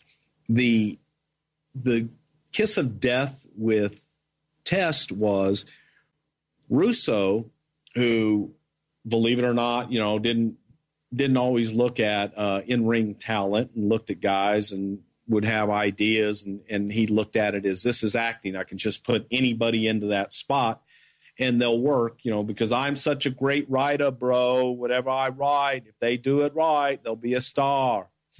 Um, so he envisioned Test being a part of DX early on. Wow. Um, and uh, Hunter hated it. Shawn hated it. Uh, everybody hated it. And Russo made the comment that he's as big as Kevin Nash, but he's younger and he'll be better. And that, of course, just set Shawn and Hunter off. You know, he's no Kevin Nash. And then on top of that, what and again, we don't we don't know this from the talent relation side. This is when I was really just doing talent relations and getting in new talent. From my vantage point, I wanted test and developmental to go out and learn and to get better because he's a big guy, had a lot of potential. He wasn't ready for prime time by any stretch of the imagination. I didn't realize Russo had this idea for him and had already approached people about it. It was like, he can't go, man. He's not ready. He's he's not seasoned. He's just not ready yet. Um, so he's at TV, he being test, and I guess Hunter and Shawn were talking to him and found out he'd only had like five matches in front of people at that time. So five matches, and Russo wants to make him a part of DX. He wasn't ready, and so that was just a little backstory on Test. We we did think that he had potential. We did think that there was a big upside to him, but he kind of was missing it throughout his career. He never got really to that next level. But why? When did it change? When did Vince say, "Nope, he's not a top guy. Stop writing shit for him. We're not doing that." I probably probably took a couple years because the first few years were, you know, Vince he's still learning, right? And, and it, it wasn't it wasn't fair to him. We put him in a in a lose lose situation. Sure. Because he, he wasn't ready, and we put him into a top spot. And we put him in a position where there were so many eyeballs on him, and everybody was looking for him to fail. So he couldn't win, and then he was against the eight ball coming in. Um, I think I do think that if he had more seasoning and just more time before he ever made his debut, that it might have been a little bit different. But I think his confidence was shot, and he thought because he came in in that top spot that he was already there and already over, and he wasn't. Taker is over here as the American badass. We haven't touched on this character a whole lot on our show so far. Anything you can tell us about the American badass character? I'm sure we'll get into it long form, but give us a little bit of the American badass. I am American badass. Watch me dump when I can. Oh, I'm a great singer. Uh, Compared to what? Uh, I don't know. The American Badass was just a reinvention for Taker. It was something to get him out of the dead man persona and to be able to let that character grow. I don't think that I don't think Vince ever saw the Undertaker in its original incarnation being gone forever, but I do believe that Mark saw the American Badass as the character that he wanted to be.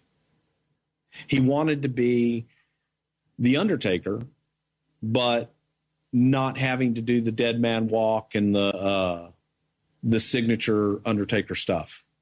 If that makes any sense to you, Undertaker Mark Calaway is a motorcycle riding badass son of a gun, and that was the American Badass character was more true to who Mark Calaway is than I guess the Undertaker character, and he liked it.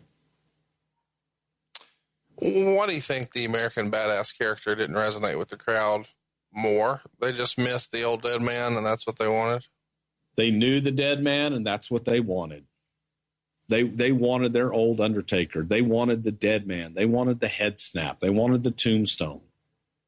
Of course, eventually we get here with um, all of the Canadians doing a run in. Taker beats them all up. He dominates everybody. Lots of boots and chair shots, and then ultimately hits Test with the tombstone for the clean pin.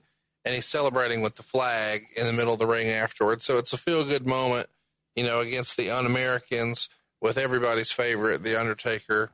Uh, Bryan Alvarez gave it two and a quarter stars, and I actually agree with him.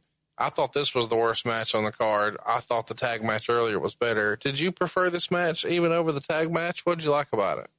I did because I enjoy watching uh, Taker go back and work. You know, he was he was doing leapfrogs in the match and he was working like a wrestler, and that was always fun for me because I know how much he enjoyed it. So that's probably just my personal preference and uh, watching that he worked. You know, he worked the arm and he worked not like the dead man. So that's probably why I enjoyed it. It was a little bit different. Yeah, I, I, I, didn't think it was a bad match at all. Yeah, he did some moves here. You mentioned a leapfrog, uh, and you see him, you know, climbing to the second rope and posing with the American flag. A much different presentation of the Undertaker. What did Vince think of the American Badass in this iteration of Taker? Vince liked it because it was different, but in Vin, in the back of Vince's mind was we're we're always going back to the Undertaker. Right. I just I just don't think that Vince ever really explain that to Mark. Because in Mark's head, he was the American badass and he was going to stay the American badass. The the transition to get him back to the to Undertaker, boy, that was a battle.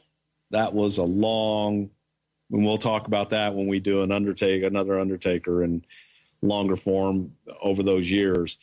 But that that took a lot of convincing and, and that was a battle to get him to do it.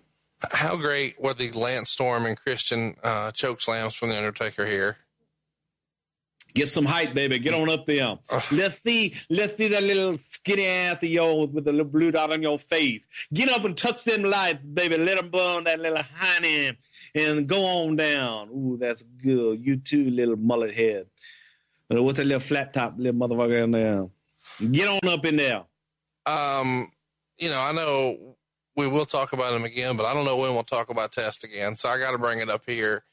You know, after the whole wedding angle goes sideways, it certainly feels like when Triple H reveals that Stephanie can't marry Test on Raw because he's already married her in a Vegas drive through that they were building towards a big program with Test and Triple H. And you didn't say it earlier, but I feel like when that didn't happen, this is what cuts the knees out from under Test and his run as a top guy. In your opinion, did Triple H, not just when he was young and not ready as a part of DX, but did Triple H crush the career of Test here by not letting that feud happen?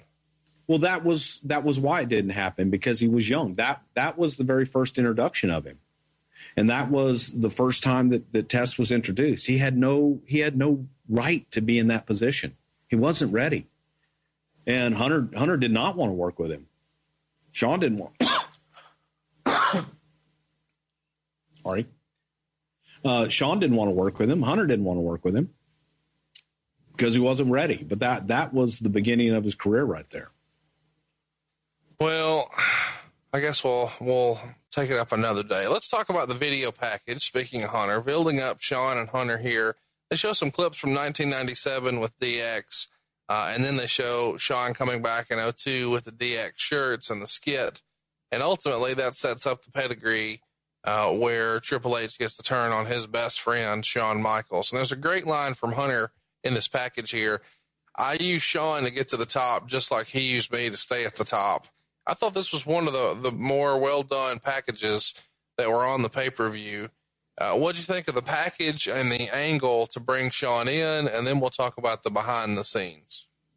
Uh, I thought the package was excellent, and I thought the angle was excellent because it was logical, and everybody can understand jealousy, and everybody can understand a friendship and a bond getting broken up like that.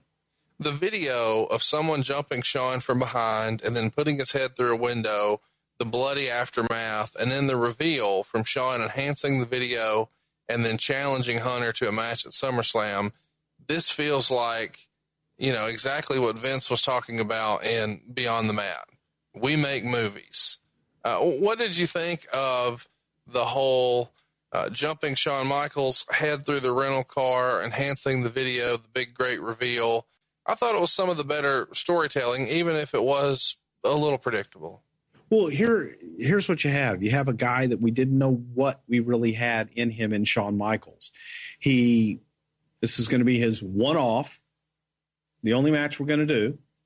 We couldn't do a, a, whole lot physically with him prior to that. So you don't want you, you can't have him work a match on TV. Um, you got to get creative in how you get him involved. And we didn't want to the audience to see them have that physicality. So yeah, you just you, you got to get creative and get out there with your storytelling. And I thought that it was beautifully done. Um, and again, especially for us because we we had no idea what the hell we had. Um, let's kind of talk about the backstage here because I think everybody knows we're going to cover this at some point long form. DX has been on the pole 9,000 times and they lose every time, but I'm hopeful that they'll win eventually. Uh, but the story with Shawn Michaels and Triple H and DX is a fun one. It's been well documented. We'll get there eventually. Uh, but Shawn ultimately becomes injured at the King of the uh, at the Royal Rumble 1998 in a casket match against the Undertaker. He goes over the top, uh, waxes back on the edge of the casket, and supposedly this causes all kinds of back problems. That leads to a rather interesting first quarter in the WWE as we build towards WrestleMania 14. Shawn is not in a good place mentally, physically, or emotionally. Storms out of the press conference and he's gone. And now this is going to be his first match back in the WWE. Uh, he has some trials and tribulations personally while he's out. Uh, he finds God. He turns his life over. Uh, he also had struggled with addiction. There's rumor and innuendo that he showed up under the influence to a WWE show once and kind of showed his ass. And Triple H even tried to put him in his place and actually, according to the rumor and innuendo, take your pills, Bruce, tries to have Shawn removed. What can you tell us about the time in between? Because I think most people know that Shawn said he was done with wrestling, never coming back, does things that are uncharacteristic of Shawn. He does an RF video shoot interview he opens a wrestling school. Thank goodness he did. We got, you know, Bryan Danielson out of it. Um, and, and, and in an effort to build his own promotion, actually works a match that I think people have forgot that went down in April of 2000 for the Texas Wrestling Alliance uh, against Paul Diamond. What was going on in the downtime? Did he really get kicked out of an event? What was the relationship like with Shawn and Vince during this four year gap? What was it like with Paul and Shawn to the best of your understanding? From my vantage point, there was not a whole lot. I don't remember Shawn getting kicked out. That that's totally news to me. Um, maybe maybe it happened. I, I have no idea. I wasn't there. Don't remember that. I do remember from time to time when we would be in San Antonio or maybe Austin that Shawn would come by and say hello. That's where Undertaker and I uh, nicknamed him the little Dutch boy when he cut all his hair off and he had kind of a bowl cut. And we didn't even know who the hell it was when we saw him. Uh, he had stopped training. He got way out of shape. I had gone down because Shawn had started his wrestling school. So the only really the only interaction that I had with Shawn during that time was, Hey, do you have any talent? Right. Um, get anybody that we might want to take a look at? I'd really love to come down and spend a weekend with you and see what you've got. So at first it was, I was met with, no, none of my guys are ready yet. To, and then eventually he warmed up to the idea and I, I went to San Antonio. Shawn picked me up and went over to the house and then uh, we went to a show. And then the next day we went out and saw his training class with Rudy Gonzalez there. Uh, there was Spanky, Brian Kendrick. Um, there was uh, obviously Daniel Bryan. There was Lance Cade. And um, I want to say there were four total. I can't remember the fourth one. But he had some really good talent there and we talked back and forth and and Shawn would get in the ring with these guys. He wouldn't take bumps, but he would show them little things. And, and I remember after watching him in the ring training these guys, we we went to a town that night where he had a little spot show. And I said, Man, you know you've got another one in you. He said, Nope, I've wrestled my last match. I'm done. And I said, you know, they all say that but I'll use the old bruiser and crusher analogy. All you've got to do is go out there and give them the entrance and kick and punch and throw a super kick, and they're going to be happy. His mindset was that if Shawn Michaels is going to appear, he has to be Shawn Michaels. Right. He's got to be the showstopper. He's got to be the main event. He has got to be the guy they remember, not a fragment of that guy.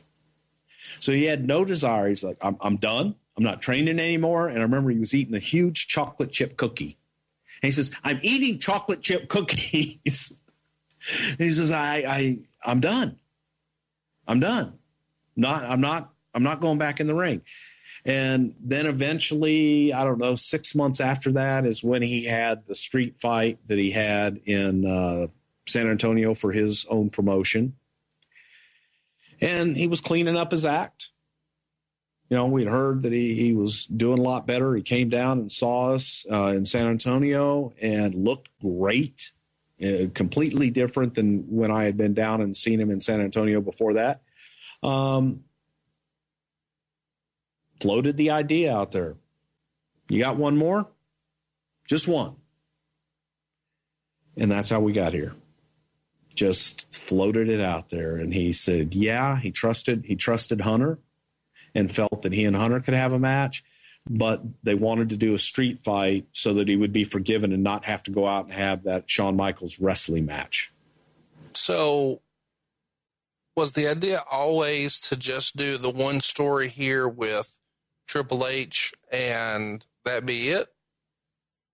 Yep. 100%. One match, one time. This is it. He's not coming back. Not going to get another one. This is it. Um, any sort of heat that you recall at all between Shawn or Hunter here? At this point, no. No, at this point, they were excellent. Long lost buds. Happy to be back together. Hebner's the referee here, uh, and he has a big part in the match where he uh, admonishes Triple H for his behavior. It's not something that we see very often in a match, and it was weird kind of seeing him here because Hebner was such a staple in the WWE, and and now not so much. You were there when Hebner was, you know, exiled. Briefly tell us what happened there. We've never talked about it on the show before. Uh, we were in, gosh, somewhere in West Virginia or something like that. I um, I can picture the building. I don't remember the particular name, but there was some kind of story that allegedly Dave and Earl had been selling uh, bootleg WWE merchandise, and they were released. It's one of those stories that has never been told uh, from really either side and people put you know it's, it's all rumor and innuendo. What what i just told you we weren't we weren't told. We were got that surmised from uh, earl later on that that's what that, that's what they were accused of doing. There's rumor and innuendo out there that the guy the hebners were actually doing a bit of an embroidery type business a screen printing business and they were making wwe logo and branded swag but actually giving it to the boys, including the McMahons themselves. That is true. So the the allegation is they weren't just doing it to hook up the cast and crew; they were doing it to profiteer as well, and that's what Vince had a problem with. Well, and, and apparently, uh, and again, this is all rumor and innuendo. Rumor and innuendo was that whoever had the shop in St. Louis or Kansas City, wherever the hell they were, um, was selling stuff out of his shop. The, that they had made unlicensed without letting correct. the WWE participate. Right. Right. And that's where the rub came. And because Dave and Earl were associated with them, that that was the last straw and they were gone. The last quick. I mean, it was it was they came in and left and were escorted out by security. Did you think that was a fair way to handle them given their time with the company? I don't know all the particulars, but it was shocking to everybody. Uh, that was definitely something that had everybody buzzing. What the hell happened there? But it's also the the culture. Uh, it's the culture of the company that things happen and, and you go on with your life and, and business continues. You still have your job to do and you just move forward. Put your head down and go. I mean, that's kind of what happened with you, right? Right. Do you think that um, if there is a flaw, because you don't you don't often kind of fault Vince with much here, do you think that that is a character flaw his that he can just so quickly move on and and throw so many years? You know, because this is the Hebners have been here forever, and now because of maybe a misunderstanding. I mean, I don't know. I wasn't there. Maybe a misunderstanding their lives are forever changed. Do you think that that's maybe a character flaw of Vince's? I think it's it's a flaw, but it's also a defense mechanism for him too, because that way he, he doesn't have to you know deal with it, and he can just move on. And um, you're dead to me. So he, he just he just goes on and and next. So I, I guess it's it's a blessing and a curse all at the same time. Um, when you're there, you know nothing else. It's it's just man, it's it's it's just the culture. It's just the way that it is. Right. And you accept it. And you accept it blindly and, and you move forward.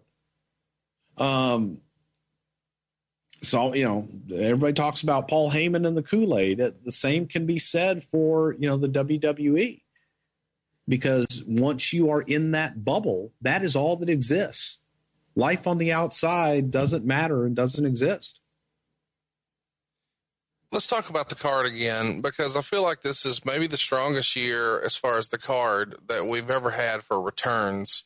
You've got in 2002 Triple H, Hulk Hogan, Scott Hall, Kevin Nash, Eddie Guerrero, Chris Benoit, and Shawn Michaels all coming back uh, in 2002. Definitely, you know, the biggest comeback year in history.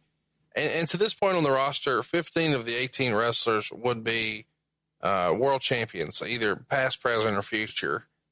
And Shawn Michaels is still in one of the more featured matches here after – you know, more than four years on the sidelines. And Triple H had come back just that prior January. So he's only been back for about eight months. What was the expectation going into the match? Because it feels like this blows away every expectation possible. The expectations were low. I mean, I think so, that's fair. You know, you've got two guys who haven't worked each other in a long time, no matter how good of friends they are and yeah, Shawn was one of the greatest of all time, but after a four and a half year hiatus, you don't expect him to come back and somehow be fucking better than before. Well, also, but also they had never worked together against each other. Not like so, this, for sure. Yeah, and and so you you've got a lot of just unknowns.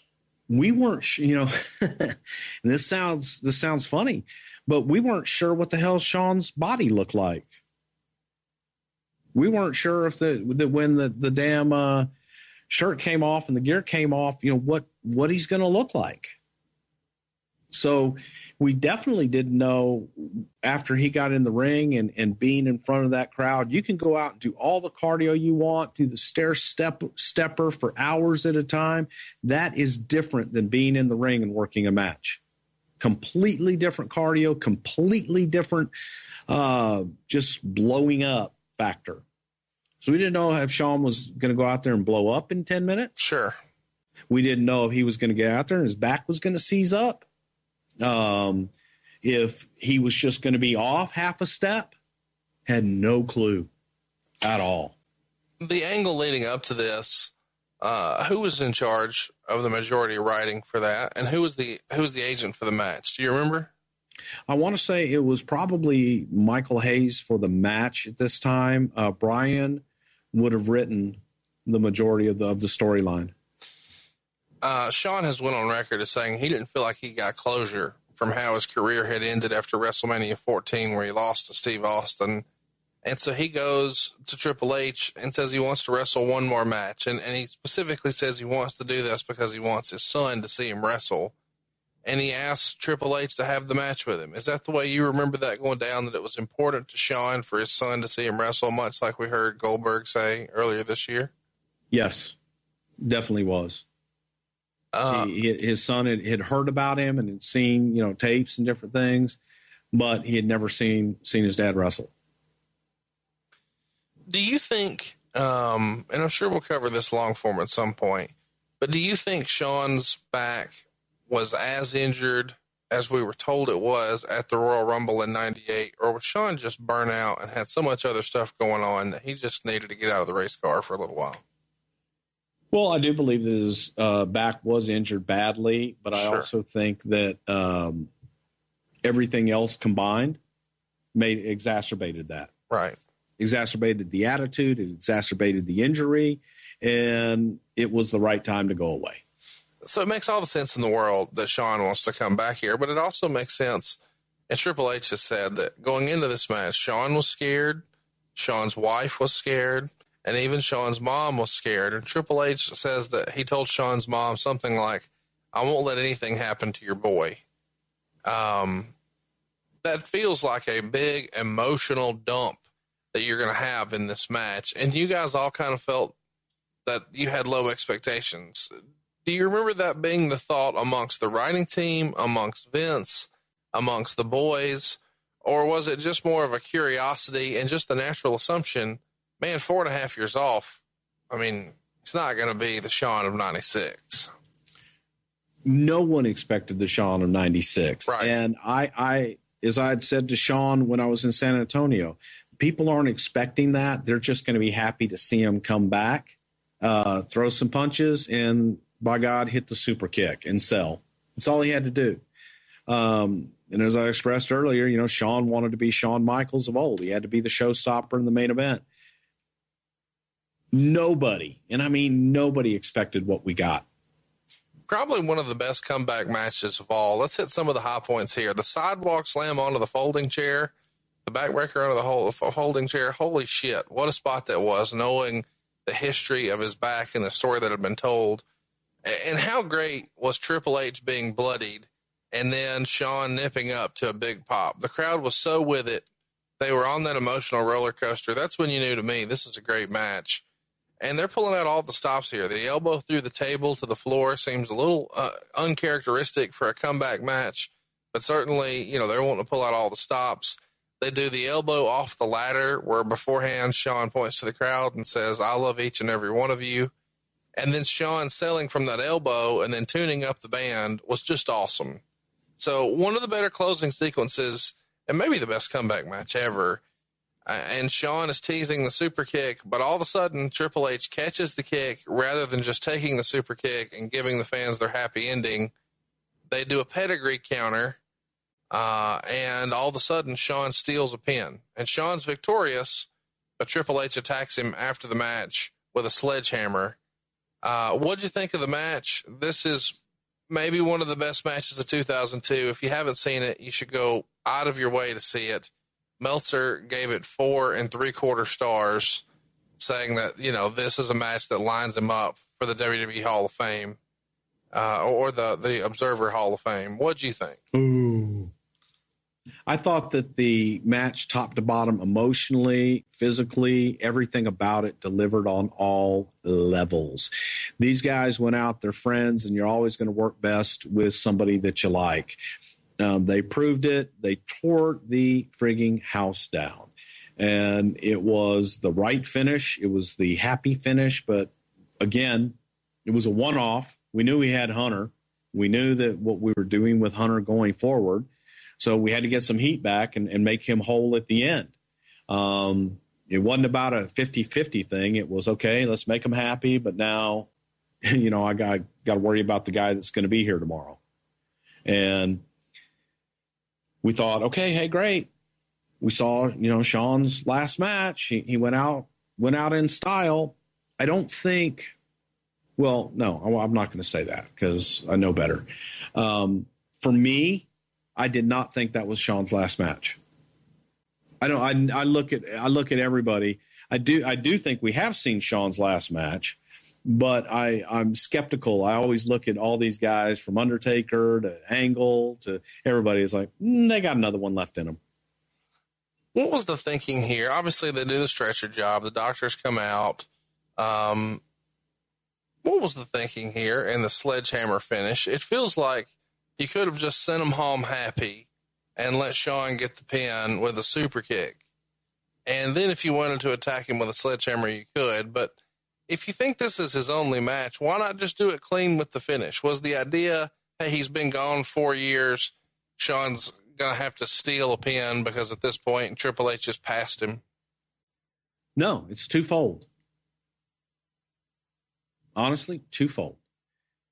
Because you got Hunter, Hunter's going to be there tomorrow, and what you're being told going in is Shawn's not. Shawn's right. gone. Sure. So you get your you get your happy win, you won But now I got to get, I got to worry about the guy that's going to be here uh, tomorrow night on TV.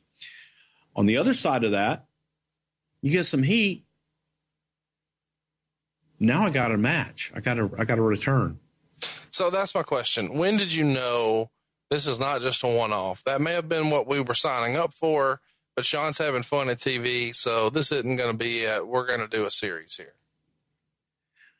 That's a whole nother show.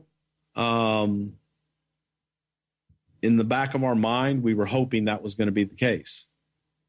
In the back of our mind, we, we always hoped that Shawn was coming back. In Shawn's mind in Vince's mind in the presentation, that was it. The the finish seems like a compromise to me. No, it's not a compromise. There's no negotiation here. The Triple H isn't politicking to get a win. Shawn's not trying to negotiate. Hey, I'll take a win, but I'll do the screwy kind of deal. One off. Shawn comes back. He's victorious, and he puts Hunter over uh, with the heat at the end. Sends him away. Who was the uh, goofball doctor who comes out? Do you know? Do you recognize him? Yeah, as our actual doctor. I love that. What a goofball. He's a nice guy. I want to ask you briefly about a line that Lawler had on the commentary. Uh, I didn't remember this at the time, uh, but somewhere in here, they're fighting outside, uh, and Shawn takes a bump off of Hugo's boot, and he hits Triple H in the head with the heel of the boot. And Lawler said, a heel for a heel. And it's not often during these times that you would hear the terms face or heel on TV. Do you remember there being any sort of comment from anybody about saying a heel for a heel? No. I think people understand what a heel is, and it, it's an inside term, but it's also an everyday term. that guy's a heel. Uh, you know, when when he's a bad guy, he's a heel, motherfucker. When Shawn comes back through the curtain after the match, you know, knowing his relationship with Vince, what was that moment like? Oh, it was very emotional. It was emotional that that Shawn delivered what he delivered in that match, and it was it was great to have him back in the ring being Shawn Michaels, and I think that he delivered on what he wanted to go out and be Shawn Michaels and be the showstopper. So, uh, very emotional on everybody's part. Just God, I love him. You know, Shawn's like a son to Hunter. I mean, to Vince. Right. Well, it's one of the better matches of his entire career. I can't recommend it enough. He made everything look effortless. Of course, as we know, this one match would turn into like eight more years, and Shawn didn't officially retire until 2010. In fact, he would win the world title from Triple H just a couple of months later, a few months later, I guess, at the Elimination Chamber at the Survivor Series, which we may or may not be covering for the 15 year anniversary this November. Um, let's talk a little bit about the next skit, which I guess you, you, had to have some sort of buffer before the main event. You don't want to have something follow this, but you've got Howard Finkel out here, and Howard is putting himself over, talking about, you know, I've got a few things I want to get off my chest, and there's a collective groan from the crowd. He says this is his first pay per view in that arena since WrestleMania 2, and that was something called commitment, which is something that the Major League Baseball guys can't say because they might be going on strike, but the fans can always count on the Fink. Here comes Trish Stratus, and Fink says two weeks ago she slapped him on Raw, and then last week she pushed him into the pool, but not to get too cocky because she's just uh, in an arena full of Long Island skanks. Um, and of course, she says she has a surprise for him, takes her jacket off, and Fink says this is a dog eat dog world, and she has the puppies but he has the wiener. You have no, no, no. He, but I have the wiener. That's what I needed. Can you do the whole line? I feel like people need this as like a ringtone. Well, Trish, while this may be a dog eat dog world, you have the puppies and I have the wiener. I, Thank you. Look, man. Um, the wiener. People can can shit on it all they want and talk about, oh, this was all trash. Go back and listen to the pop Trish gets when she comes out for this little Gaga uh, light moment. Well, th- then Lillian Garcia. Great shit. I love you defending this. Then Lillian comes in from behind as Trisha's surprise and kicks Fink Fink in the dink dink. Uh, who booked this shit and why can I imagine Vince laughing about all this? ah, she dinked him in the dink dink. You gotta love it. Take that, Finkel. Yeah, yeah, goddamn fucking. Um, yeah, Vince did love it. Um, again, you got to give credit where credit's due. uh, send your hate mail to Brian Gewirtz. Um, Heel Finkel, come on. Heel Howard was a great character. Cool. Allow me to introduce to you why the long face, Lillian. Um, oh my, let's move on. Oh, it was great shit, man. Howard Howard is a heel and feuding with with Lillian because they both had this sense of self importance that you have the puppies and I have the wiener. God, I love it. Look at him. Look at him. Kick him in the wee wee. Kick him in the wee wee, Lillian. Kick him in the wee wee. Kick him in the wee wee. Coming to the t-shirt store soon. Uh, a little Kick bit him in the wee wee. Can we move on? Yeah. A little bit of history about the world title match. Uh, during the in-ring promo on Raw, we have Vince announce that Austin's gone and that the winner of the King of the Ring tournament is going to get a shot at the undisputed title at SummerSlam. Well, Brock wins the tournament, beating RVD in the finals. So that gets us here. Rock Lesnar for the undisputed title. And man, the build up for this was super fun. You know, they're showing that Brock is now a monster. There's a, a training video for both guys, which is super old school. It feels very Hogan esque. I loved it. Something cool about seeing The Rock work out in Miami at the football stadium, too. Uh, and they're positioning Brock as a monster. They're showing him smear Hulk Hogan's blood over his chest. Uh, and what do you know? This is when we finally see the next big thing become the big thing Lesnar gets the win here over The Rock. I enjoyed this match. Um, it got three and three quarter stars. I thought it was a pretty good match and it had a lot of heat from the crowd. Uh, there are some fun Rocky sucks chants. I guess at this point, some fans are ready for a change. They're they're tired of The Rock, uh, and they're just really into the Brock character. But I thought for what it was, this is a pretty good match. What'd you think? I thought it was a great match. It was a great story building up rock. I, I, it was just beautifully done, and to see that big bastard go in there and deliver on the level that he did, and for Rock, you know, Rock was going away.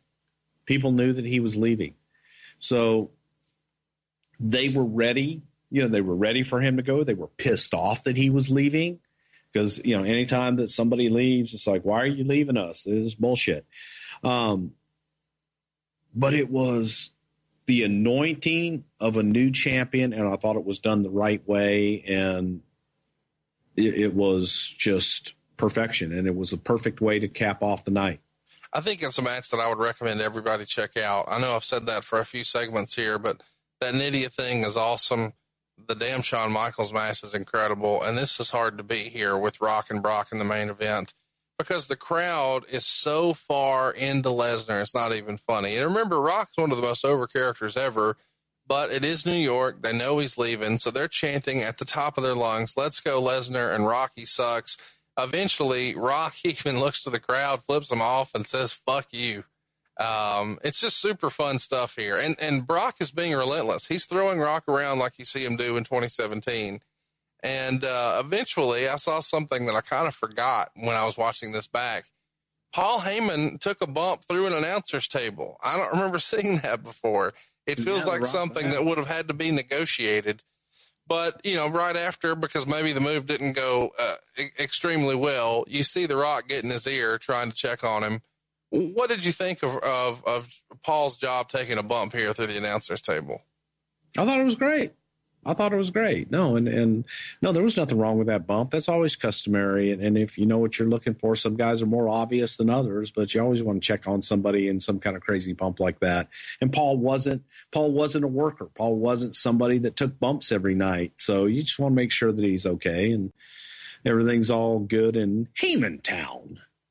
Uh, according to the rumor and innuendo, when Paul takes the bump, Taz is seen cheering loudly uh, which I thought was hilarious. Um, I thought it was a, a cool do- a cool deal here where they they do the rock bottom and it looks like that's going to be the pin and Brock kicks out. Eventually, Brock hits his own rock bottom and Rock kicks out. Rock goes for the people's elbow, but Brock hops right up and levels him with the clothesline. They go into a great series of spots here where Lesnar finally hits the F5 for the clean pinfall, and the crowd just goes nuts. I don't think that The Rock could have done a better job putting the guy over, and it, it capped off one of the best pay per views ever. There's a fun spot in here that I'd kind of forgot until I saw it again this time, where Rock and Brock do simultaneous kip ups, and the crowd Yeah. is just hot for everything. I think it's, it, this might be one of the Rock's best matches ever. What, what say you, Bruce? Yeah, the banana. The papas are beautiful. It, it was great on every level. It was the way. It was the way to make a champion, and it was way to take a guy like Brock Lesnar that people people were still on the fence about Brock, and it was a way to take him to the next level and having the big star put him over the right way and make him the champion and take him take him to that next stratosphere. I thought it was absolutely positively beautiful. Enjoyed the shit out of it. And you keep saying about how, you know, go back and watch this match. What you have been saying this whole show, go back and watch this show. Top to bottom, it delivered. And we talked about the Shawn Michaels Triple H match right before this, which was great and could have ended the show. But like I said, we didn't know what we had. Um, so we ended it here, and this didn't disappoint as well. Putting the, the last spot, it delivered in the last spot and was a fucking excellent match. Now, right after the match, according to the rumor and innuendo, Rock jumped right on a plane and went to the hospital to go see the birth of his first child. Is that how that went down, as far as you remember?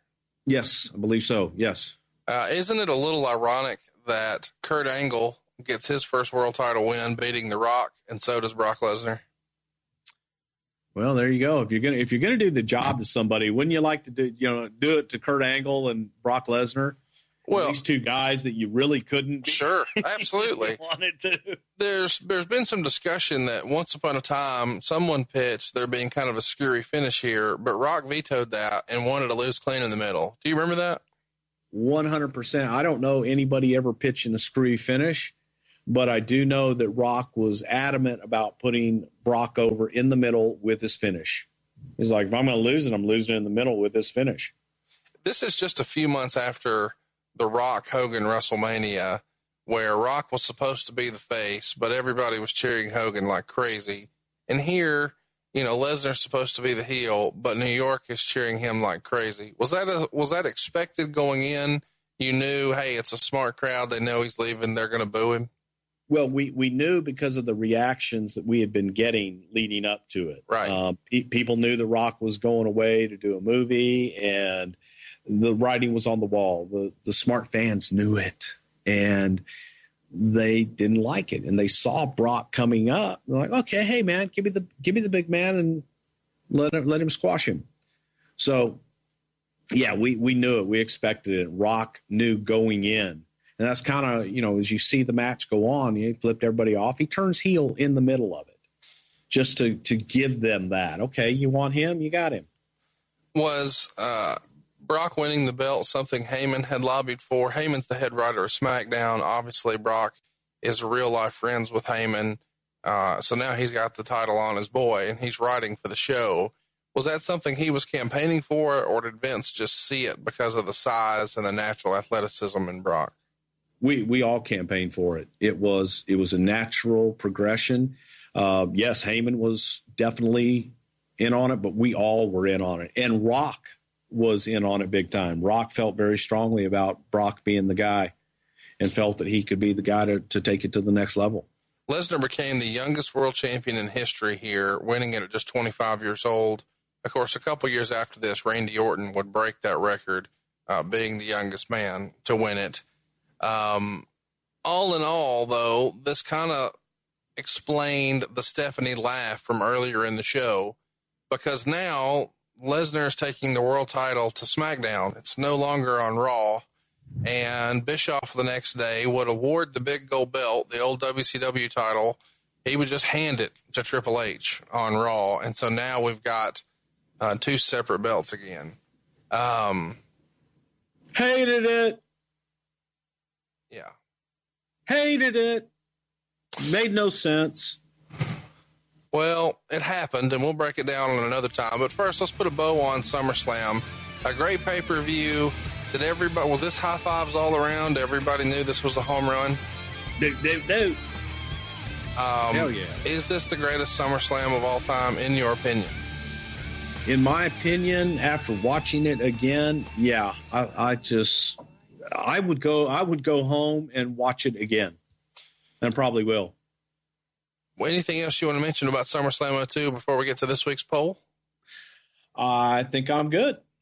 Well, we're going to be good next week because we have got an old school poll for you. If you're a big fan of the 1980s, I have got a surprise for you. You can vote in our poll, and it's going to be all about the 80s, baby. Cruise on over to facebook.com forward slash something to wrestle. That's where you'll find the poll this week. Like us on Facebook, and be sure to check us out during Raw and SmackDown. You never know when we might jump in and do a little Facebook live action, and we might even get a chance to do it on Thursday since Bruce's ass is fired from yet another wrestling company. Poll topic number one, What Bruce. You know what though? Well, I I I am the number one sports podcast in the world. Want to see my trophy? What am I? You're the co-host.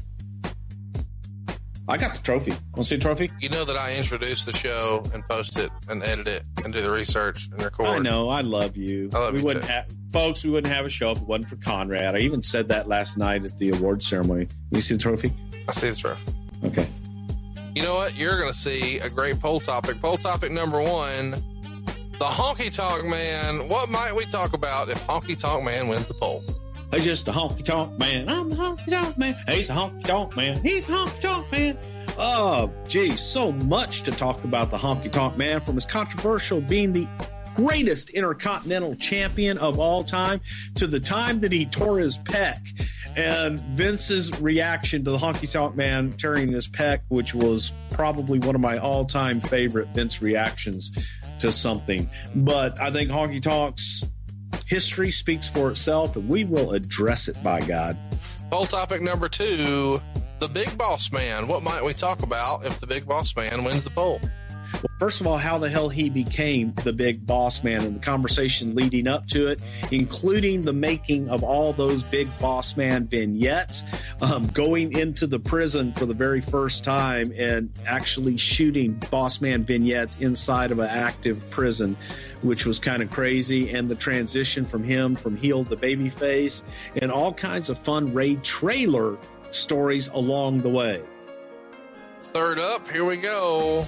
The Macho Man, Randy Savage. He's poll topic number three. What might we talk about if Mach wins the poll? Freak out, freak out. Uh huh. Oh, yeah, we're gonna talk about this a bit. We're gonna talk about the relationship with the Macho Man, traveling up and down the roads with Randy and Liz, staying at his house, one of the few people that he ever uh, opened his house up to to actually stay there. But so many Randy Savage stories that if this one wins, we're going to have to do a two parter at least uh, for Randy Savage if Randy Savage wins, because there's just so much to cover. Last but certainly not least, he's been on a few times. I hope he wins this time. That's just me being a homer. Jake the Snake Roberts, one of the most underrated performers of all time, is poll topic number four. We're going to talk about the creation of the DDT. We're not only going to talk about Jake's career, and we, we can go all the way back to Mid South when Jake the Snake Roberts was working for Bill Watts when I first got to know Jake.